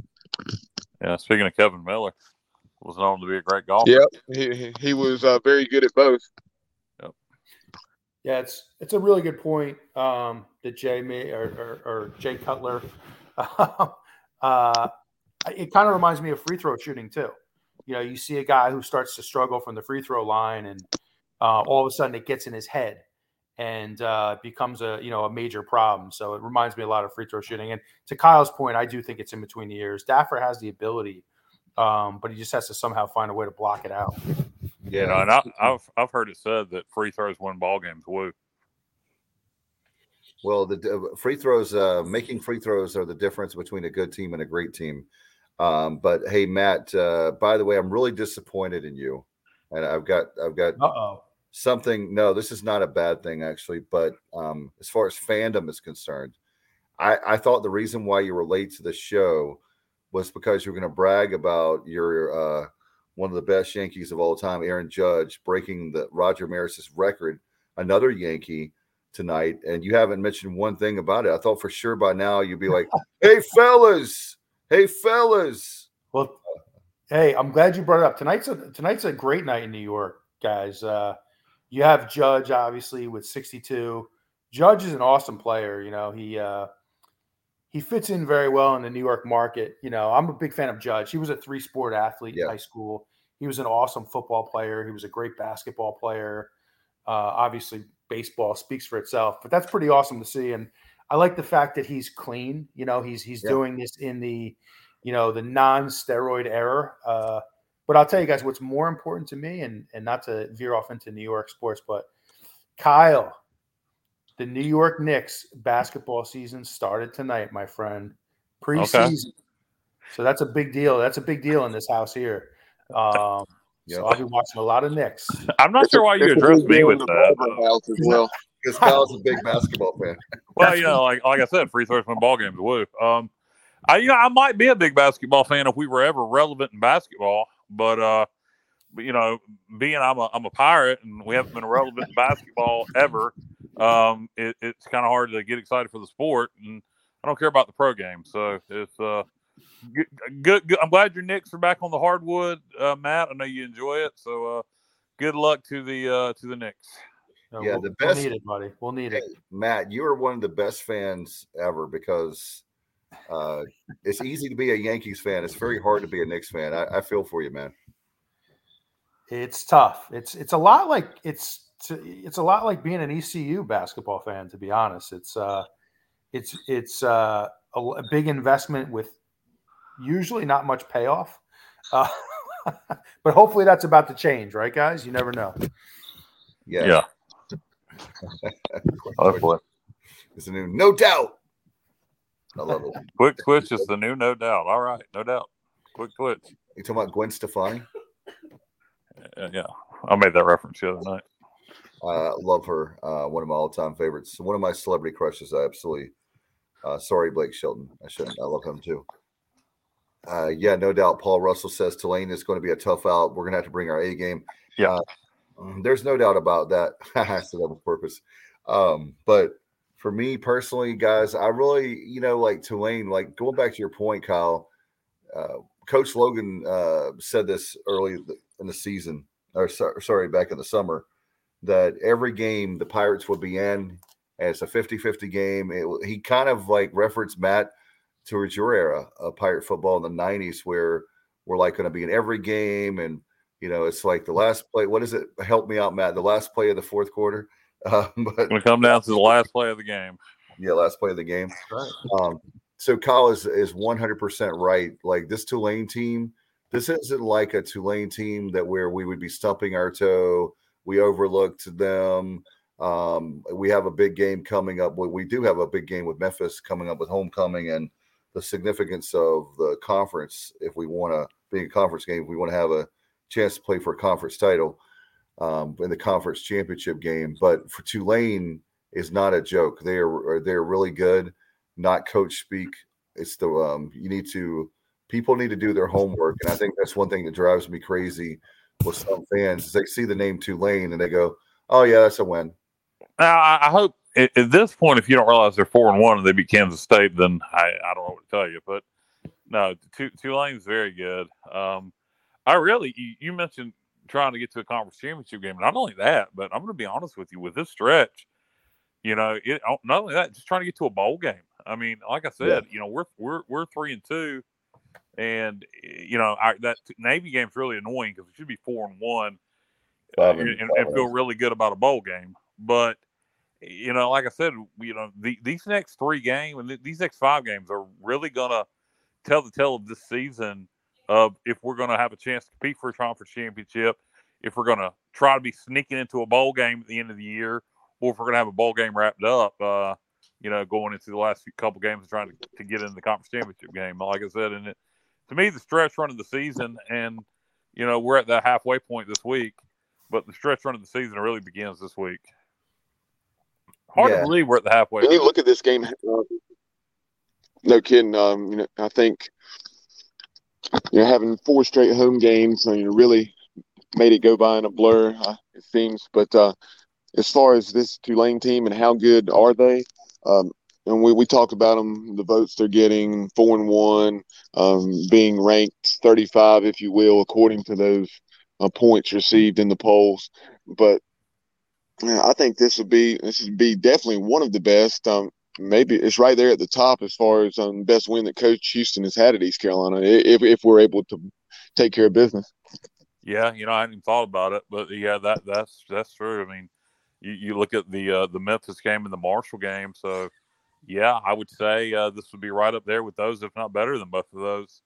So, uh, no doubt, yeah, the, this would be a huge win. I know you, people are going to find that you just when you when you hear particularly and look, people need to remember this also.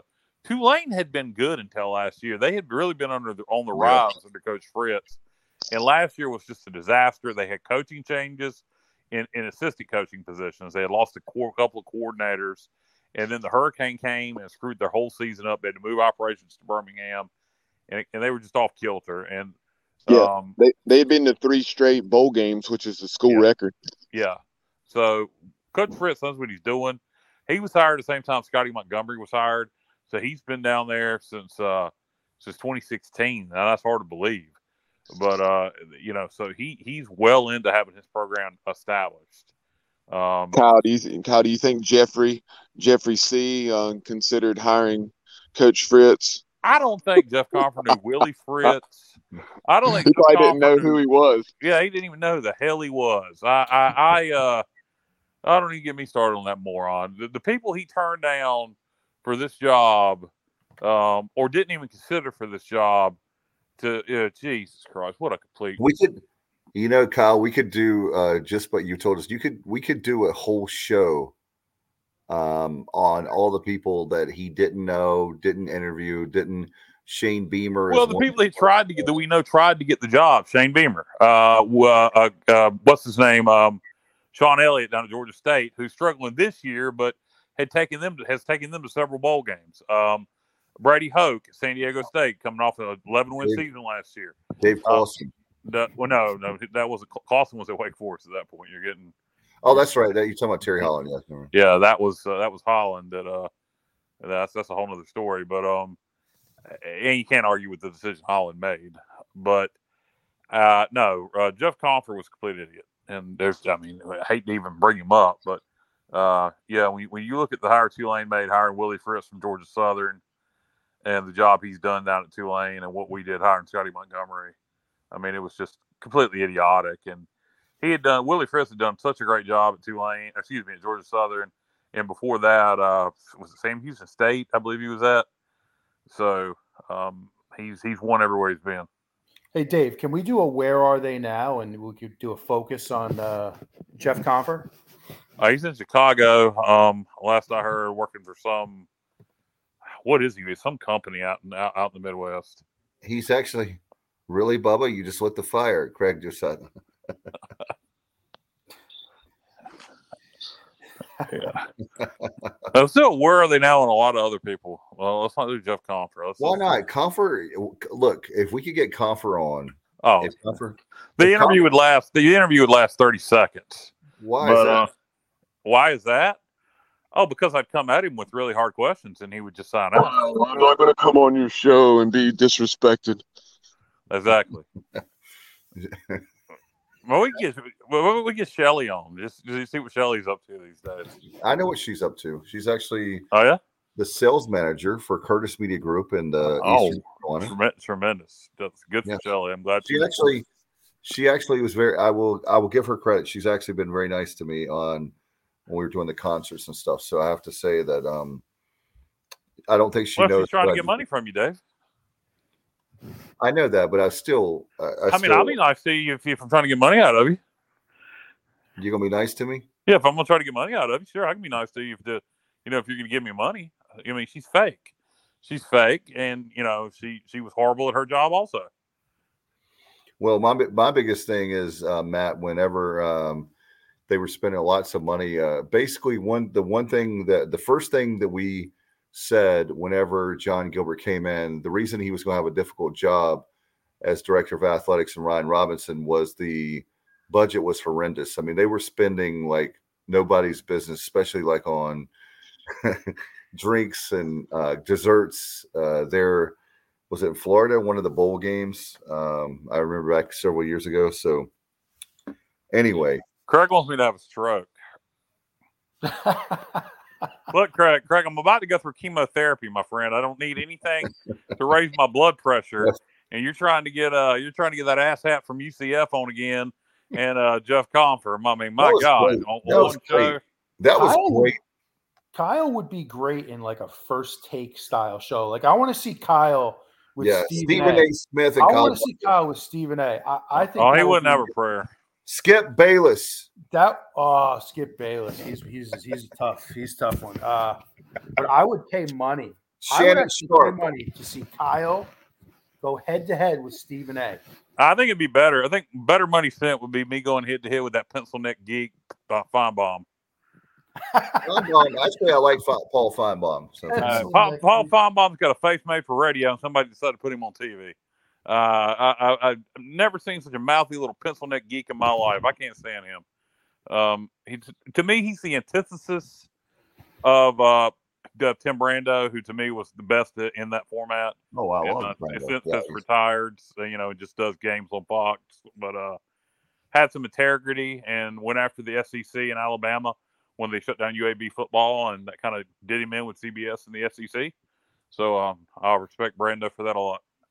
No, uh, when it comes to between uh, Brando, Timmy B is my like he was the real deal, um, my favorite. But as far as uh, Finebaum, Finebaum came on a show I was doing a political show back in 2015, and uh, he was fantastic Why? because the host of the show and he are very good friends. And But uh, what what did he have to do with political discussion? Is what I'm asking. Um, he came on. We were talking. Uh, both of us, uh, all three of us love football. So he came and actually talked football. It was even though it was kind of a Okay, off the rails kind of interviews. Um, it was not politics. Um, Gotcha. but anyway, um, he's available anytime. We could. Hey, uh, Matt, how much money do you think we could make if we could get uh, Paul Finebaum? We oh, have Jeff Finebaum's not coming on this show. I, I Oh, can make it happen. It Make be it happen. Get him up here. It would be absolutely legendary. Let, get, get, let, let's get his thoughts and opinions on East Carolina, and then we'll all go off on him. But Kyle, uh, Craig says in all serious, in all seriousness, uh, he, you know, I, I love you, Kyle, and I know you'll crush chemo. Always thinking about you, my friend. Yeah, I appreciate that, uh, Craig. I hope chemo crushes the, the, the remaining cancer cells and uh and I and just get done with all this crap and get it behind me. Um, I'm sick of it, and I hadn't even got started with chemo. yeah. By the way, uh, guys, I get my port put in tomorrow, so another surgery. Hooray! Because I got an open wound still healing from the last one that was staples opened up on, and I get to go to the surgery center tomorrow and get a chemo port put in. So uh, more surgery. Woohoo! Hey, um, one step at a time, my friend, and Oh, yeah. you know, it's going to be all good. It's going to be all good. I, um, how about Brandon? Speaking of UCF, they play SMU tomorrow night. Chris, that's, that's correct. Um, I uh, that that should be an interesting ball game. SMU's got some. They they lost a lot of close games. They played relatively well, but apparently they had quite a few players that are not happy and are opting out for the remaining for the remainder of the season after playing four games. They're like Uh, Houston back in Holgorsen's what first year, second Yeah, year. yeah, first year. So that's a that's a. I read that article, Kyle, and I was kind of I was confused by it because the headline of the article said something like, you know, multiple players from from SMU or you know hitting the transfer portal, blah blah blah. And then I read the article, and they only mentioned two names. So I, I don't know if it was just like one of those. It was like well, multiple. It was like yeah, it was like bait and switch. Like they kind of yeah. hooked you in. I, I, mean, when I saw the the headline, I'm thinking this is like five, five or six guys, yeah, yeah. you know. But uh, maybe they just didn't know the rest of the names. But um, I didn't read the article. Were they key the contributors, Matt? Key contributors, Bubba. Key contributors. I uh, I don't think so. Um, I think they were guys that were um, uh, had been getting more playing time in the past, but this year they weren't getting as much. Um, okay. They probably just they probably just said the hell with it. We're getting out of here. Okay. okay. So a bunch of crap with the title. I should have read the article. So so it wasn't really a deal like D'Eriq King where where it was just a, a matter of him, you know, seeking uh, greener pastures and a better opportunity, um, you know, as opposed to Dana Holgorsen's offense in in that initial year. Doesn't sound like it. It doesn't sound like it. But again, the article was kind of, you know, it, it, really didn't give you much. Um, but I'll tell you guys, looking at that game tomorrow, that that's a tough one. I don't know what the line is on that game. I'd be curious to know because that to me, that's a I would say it's a pick 'em just just I, right off the bat.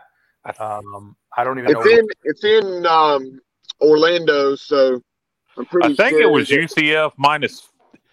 I want to say two and a half, but I might be out of my mind. I'm double checking it right now, but yeah, I want to say UCF was somewhere three to five point favorite. Uh, yeah, that makes sense. They, they, you know. It's UCF by three. Okay. Good. So yeah, essentially a pick 'em advantage to the home team. That makes sense. What's the line? Is it still three for um, Tulane? I, I saw three yeah, earlier. Green Wave by three, and the over under is fifty three, and that's something that James Cutler also brought up, just saying that he feels like it'll be a pretty low scoring game, and and uh, so James, the over under is fifty three. Yeah, I saw three and a half earlier, Bubba. We're probably looking at different spots, but uh, yeah, the over under at fifty three. Um, you know, I don't know. Um, I, I, I, hmm, that sounds about right. I don't know if I take the over or the under. Can you, can you call it even? I mean, that, that, that sounds about right. I, I would, you know, I, 24-21 type ball game.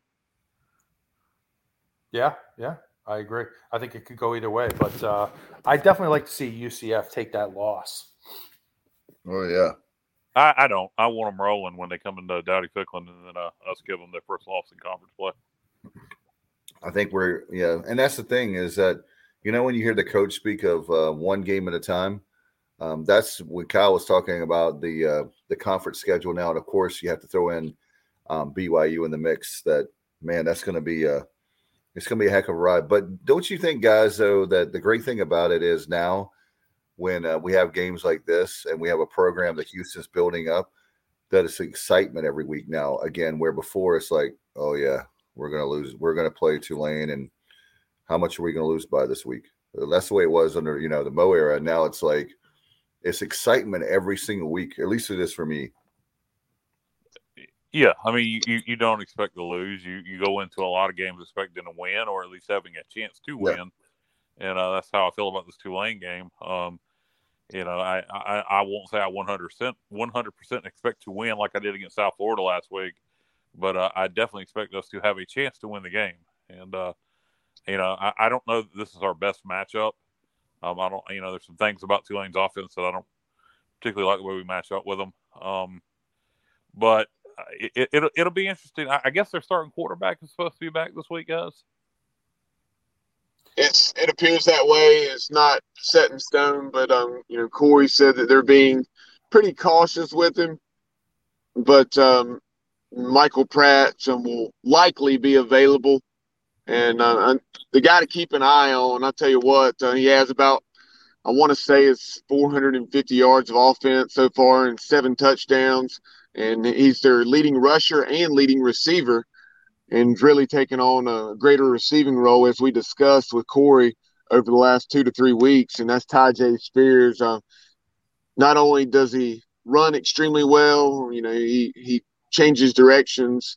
I mean, tremendously well, and it's very ta- very tough to tackle in the open field. Uh, so keep an eye on Tyjae Spears this weekend. If the Pirates can do a good job of minimizing his production, then they'll have an excellent chance to win the game. Yeah, Bubba, you took the words right out of my mouth with that one. Spears is tremendous. He is he's quick, he's tough, not the biggest guy, but uh, he's a gamer. And if we don't wrap up, to your point, you know, I think I'm I guarantee that's a huge message uh, in the defensive room this week is just wrapping up this guy because he's uh, he's the type of guy he can break tackles and before you know it he's off to the house. So um, you know he's a tremendous player. and something else, Dave, very quickly before we wrap things up. Yep. In a moment, and Forbush mentioned um, you know, a little scheduling news, and we were missing an FCS opponent for 2024, and that will be Norfolk State. But what I'm waiting on is for that 2025 season. The Pirates have road games at NC State.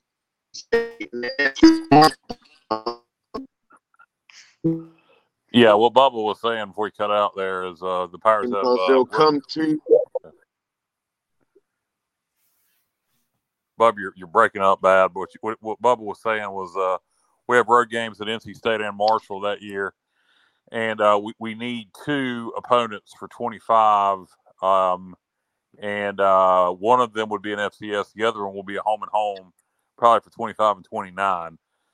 Uh, so it'll be interesting to see, like Bubba was going to say, who that opponent will be. Um, uh, coach or coach uh, Gilbert indicated that we were working on a home and home. Um, he also did something in some interview that hinted at maybe an interesting opponent, not not not somebody you would ex- expect. So uh, I'm I'm quite anxious to find out who it's going to be uh, that home and home uh, for 25 and 29. Yeah, Justin said Liberty. You know what, there, uh, Justin? There's a ton of teams out there, um, and I wish we could get away from the FCS model. I, I'm not a fan of it, and I've been very clear on that and very consistent on that. I'm not a fan at all. I want to play. Um, we talk. Everybody about, does it. Everybody does it, Dave. I don't Everybody care, plays one FCS. I don't It's- care. I don't care. It's a, well, glad you don't care. I do care. I I don't care about FCS, and I like I, playing it FCS. counts towards bowl eligibility, baby. Yep, and uh, it's gonna matter uh, uh, since we're scheduling. Wait for it. We're scheduling past 2024, and if we ever have a magical season, that will come into the mix that we play the FCS opponent. Hey, Actually, I- I, I, everybody I- else I- does I it, Dave. As far as that's concerned, um, odds are it would work in our favor because that's one one less um, you know, competitive game that we would have to win. And with the way it's set up But now, what if it comes down to, but what if it comes down to the where- strength of? I I, mean, I understand that, but I'm just saying if we win the American, if we're good enough to win the American, um, the odds are, you know, we'll be in a position where where that won't matter, and in fact, it would, you know, work to our advantage. Find me, find me a group of five a school, Dave, that doesn't do that. That we're that we're going to have to have a better resume than that played four Power Five opponents and beat them all and went undefeated, and uh and and then and then get back to me because everybody does it. I don't. I know that, but that's a that's like that's a terrible terrible. Well, you're never going Everybody does to. it. Everybody does it. So we should. That's exactly who we need to be. We don't need to be innovative, creative. We just need to do it because everybody does it. No, but it's it is. That's where, for example, for example, take out the FCS game and give me the regional rivalries like we're talking about. Just like we can take, we can have the best of both worlds. You have the American mon- TV money, and then we can have. Why can't we have Southern Miss on the schedule? A home and home with Well, Southern. we Miss? could uh, maybe do it in 25 and 29. You know what about? There's so many. Okay, so every year, why everybody else gets an easy win, you, you want us to play North Carolina State, Appalachian State, Marshall, and Southern Miss non-conference. That that's what you want every year, plus the conference schedule. Yeah, I have no problem. I have confidence in my team. Absolutely. Now, Okay. if Well- if you know, if we, I didn't say murders row, Alabama, Clemson. I didn't say that. I said teams that, and that's what the recruits want. They want to see They well, they're not going to get it anywhere else. I mean, what, no, what the Anybody, recruits, I only care about what, East Carolina. What the care recruit, what the recruits want is money. That's what they want. They want NIL deals. That's what they want.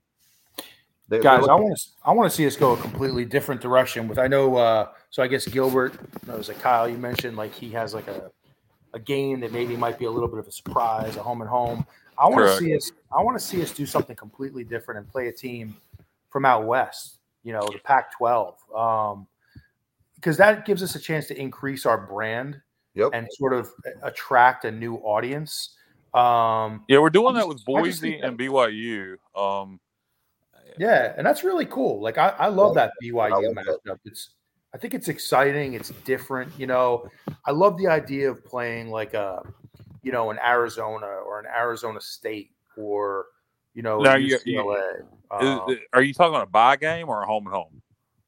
uh, I, I mean, I would obviously prefer a home and home. Um, I just don't. I, that you got to have interest from them too. I, I don't know how interested any of those schools would be in playing a game at East Carolina. I, you know, maybe they would. I don't know. Um, you you certainly could always try to find out. Uh, reach out to them. Um, a school that I've always had interest in playing, and to me it made a lot of sense at one time because they were recruiting the Carolinas back when Colorado Bobo State. yeah, when, when Coach Bobo was at Colorado State, they were recruiting the Carolinas a lot, and I always thought that was a prime opportunity to get a home and home with Colorado State. Um, and I think they still may be interested in doing that, but uh, I, you know, um, certainly, a Pac-12 school would be, um, it would give you uh, name recognition with the Power Five opponent, but I, I don't know how interested they would be in coming to East Carolina. Anybody in the Pac-12, maybe they would. I remember Cal several years ago going to Southern Miss.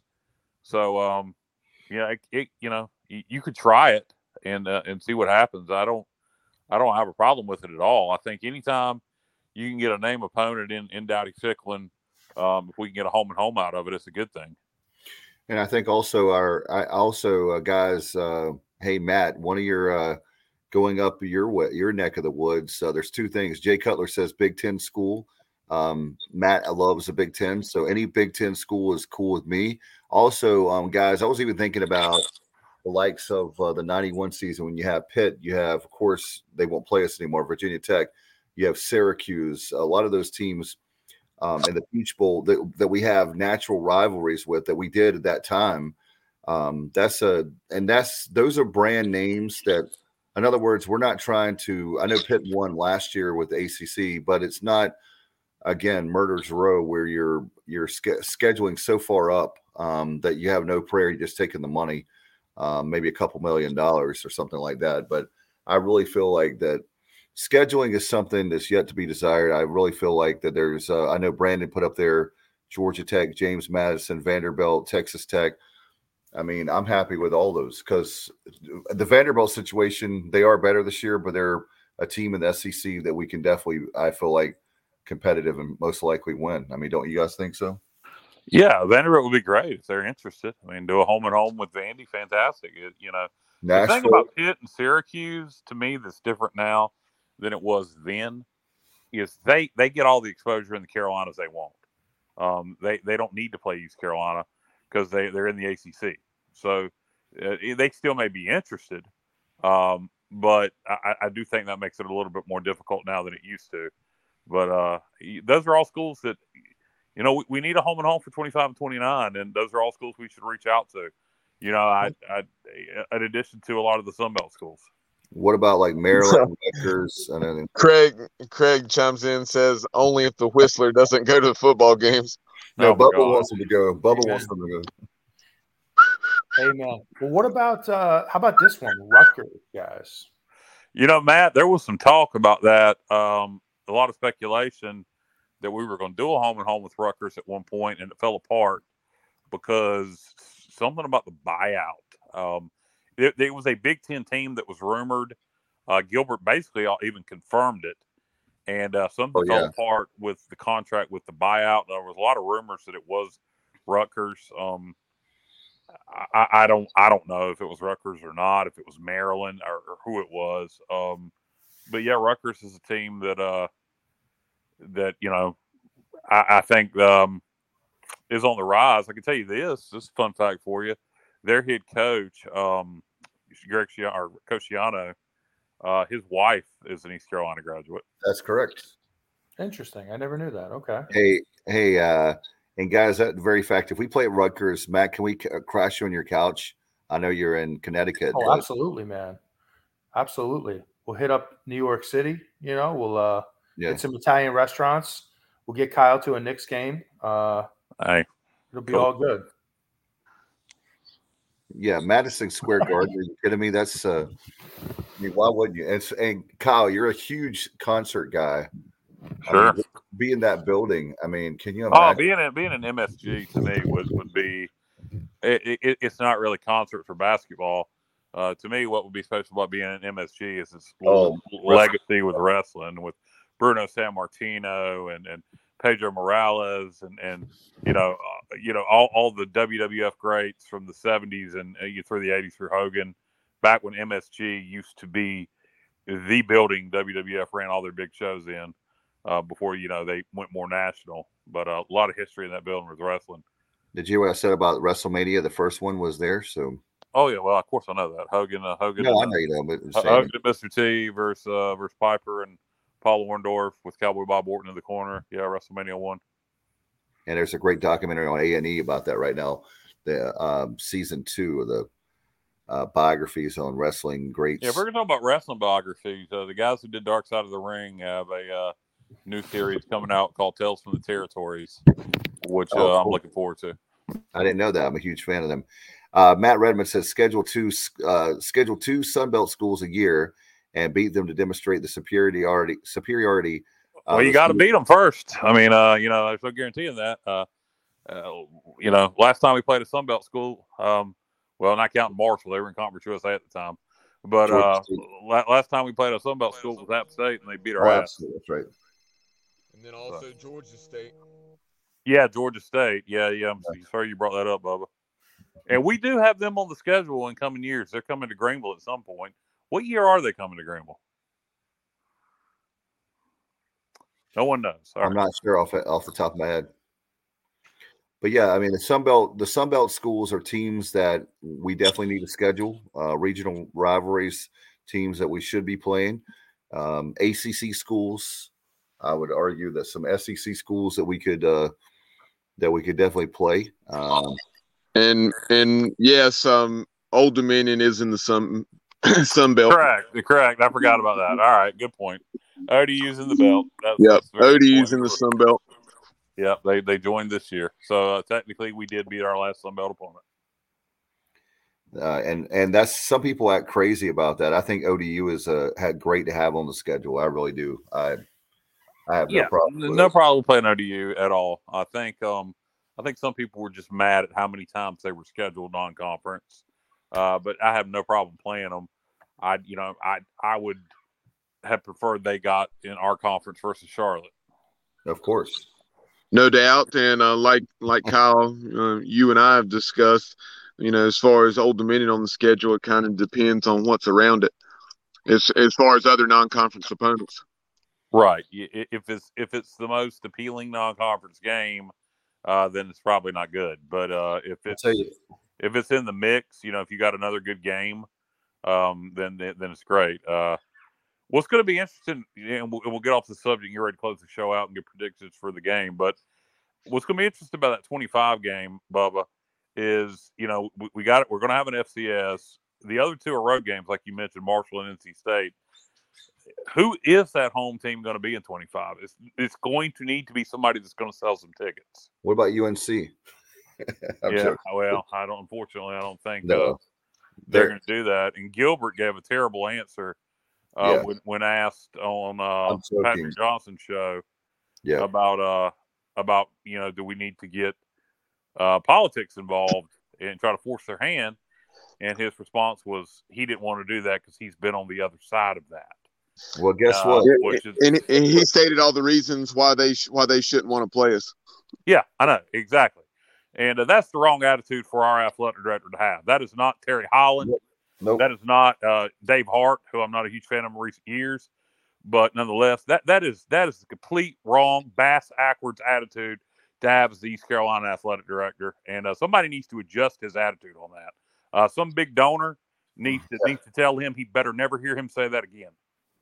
Well, yeah, especially when the fact that you're you're getting a huge salary, five hundred thousand a year. And I'm sorry, I don't have anything personal against Gilbert or Ryan Robinson. Um, I know they're probably a little cool to me right now, and that's okay because I'm honest. But guess what? I'm going to die a pirate. Guess what? Um, when we uh, we used to have a motto we're going after the best not we're going after the fcs not we're going to play anybody that's lower than us uh, we're going after the to best me, it's two different arguments. His his his, his statements on UNC. Uh, if you go back and listen to that interview with with Patrick Johnson from about a month ago, it was just it was just completely it, it infuriated me. Bubba, did you ever get your dad to listen to that? No, I intentionally uh, did not tell him about that. Oh, I- you need to. I'm because gonna. I- I'm gonna. I, I'm gonna knew make what sure Gary thoughts gets. would be, Gary- and uh, Gary Rosenbaum. The next Gary- time Gary gives me a phone call, I'm I'm gonna uh, I'm gonna make sure Gary gets hold of the interview. Oh my God. Yeah, I can imagine. I remember that. Oh my God, that would be the problem is the very fact that he comes from Alabama and Tennessee. He needs to go back to those schools because he doesn't care about East Carolina. He can say he does. I'm sorry, people think it's late at night. I'm tired. The problem is that we are big time, and I'm sick and tired of hearing about mid-major, this small school with a small town. Green. We almost have hundred thousand people, and he didn't say that, but it, it's the mindset is the problem. The mindset is off. The mindset needs to be if you're representing East Carolina and you put that purple and gold on, we are top shelf. Well, what you say in when asked about UNC is we want to play them. Uh, we're going to do anything we can to play them. You know, we hate to get we hate to get the politics involved, but you know I do do what we think the have to do. dynamic is different now because there are so many other FBS schools in the state.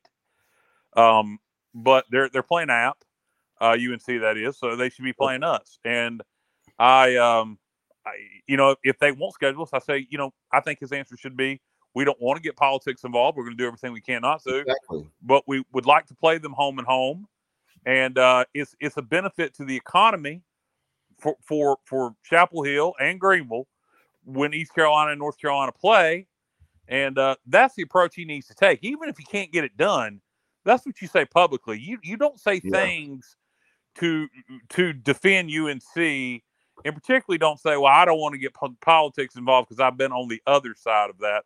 Meaning, my guess is when he was at Tennessee or even Alabama. I'm not sure which, Yeah. but uh, not a fan of that. No, because uh, the very fact that we've got to, um, we're going to wrap it up, uh, Bubba. I know, but we've got to, we've got to have people that have guts. And like I said before, Jon Gilbert, Ryan Robinson. If you work for East Carolina, study Leo Jenkins. Leo Jenkins. What would Leo do? I Hell, tell you, what, Terry Holland. well, that too. But I'm, but Leo Jenkins, we wouldn't have a med school. We would be UNC at Greenville if it wasn't for that man. Oh yeah, absolutely, absolutely. But oh, know, let's just go along, get along. Yes, let's be UNC Greenville. Um, no, uh, he said East Carolina University is what we're going to be. He talked about the med school. Um, we're a huge benefit of that uh, for his leadership, and it's a visionary. Let's be that. We could go all night. Sorry, Bubba. Um, I didn't plan on going this long, but thanks for um, Corey Gloor coming on. Kyle, man, we're thinking about you. Appreciate you very much. I'm glad you came on tonight. And Matt, uh, man, I know we had a marathon tonight, but I think a lot of people, uh, we still have a lot of people listening and watching. So uh, appreciate that very much. And anytime you can talk about the Pirates, um, you know, hey, I, I'm willing to talk about them. So, um, All right, fellas. Well, let's get it done. Let's get it done against Tulane. all right, no, no doubt. to it. No doubt. Quick All right, twitch. Bubba. exactly, Matty Ice. Yeah. Mhm. Taking a look at our upcoming programming, uh, you know, last night we had absolute empowerment with with Coach Jeff Connors, and he had an excellent conversation. Uh, so definitely go back and and check that out. Um, you know, he he caught up with Al Miller, uh, you know, who is a, a legendary NFL strength and conditioning coach. He was the strength coach of the year in the NFL back in 2004, and uh, accomplished so many things uh, with various organizations. Also. I believe spent some time in the college ranks, um, including time at Mississippi State in the early '80s. So definitely uh, go back and listen to that conversation. It's a, about a lot more than uh, football, strength and conditioning, and talking about life and faith. Obviously, right now you're watching the Pirate preview. Tomorrow night we'll have Pirate breakdown with Sutton Young as well as Sonny and Semenza. Uh, and Jay Sonhalter and Matt Semenza will take a look at week six of college football on Thursday night, and will be the inside slant on Friday. A Pirate's Life for me, um, and then on Sunday we'll take a look back at uh, the East Carolina and Tulane game, 3:30 on uh, ESPNU on Saturday afternoon. And then uh, on Sunday around 7 p.m. will be the Pirate football playback presented by L&K Custom Homes and East Carolina letter winner Kevin Walker. Uh, speaking of which, thanks Kevin for your support of the program with L&K Custom Homes. Appreciate him very much. And uh, call him at 336-688-8461. He does some amazing work and you get to see the great job. He's been building homes, I know, in the Triad area, but I'm sure if the price is right, if you got the money, he's got the time. Call him 336 688 8461. How about my good friends? We're going to be there Friday night at Porky's Backyard Barbecue. And uh, hopefully Kyle can come there. We can, uh, we're doing karaoke, Kyle. You can sing some Cody Jinks and um, some Whiskey Myers. Uh, okay. Uh, 805 East Boulevard in Williamston. It was at Captain D's, and uh, they're open 11 to 8 daily. The Holiday Brothers, get book your party for the holidays. 252 661 0337. And Kyle, last but not least, our good friends at pgxgloves.com. Yeah, pgxgloves.com, always the place to go to get yourself some uh, custom gloves for your kids, whatever sport they play softball, baseball, football, etc., etc. If you play golf, get yourself some custom golf gloves. Impress everybody on the golf course with your swag. Put in promo code ECU at checkout, save yourself 25%. All right. Appreciate the sponsors. Appreciate the, all, everybody viewing and listening and the Pirate preview again. Great game on Saturday afternoon at 3:30. Uh, Memphis game is going to be 7:30. By the way, fellas. On, oh my God, that's so late.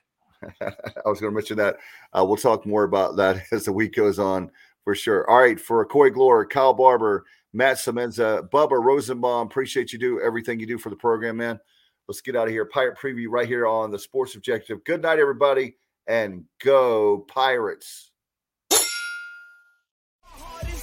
I'm a pirate down of my soul, and I don't back down not at all. Find out when the cannons explode, from the sidelines down to the post. Put it down like not even close. All out to the last whistle blow. For the flag with the soul and crossbones. Everybody stand up, get your hands up. Let a team know that we got their back.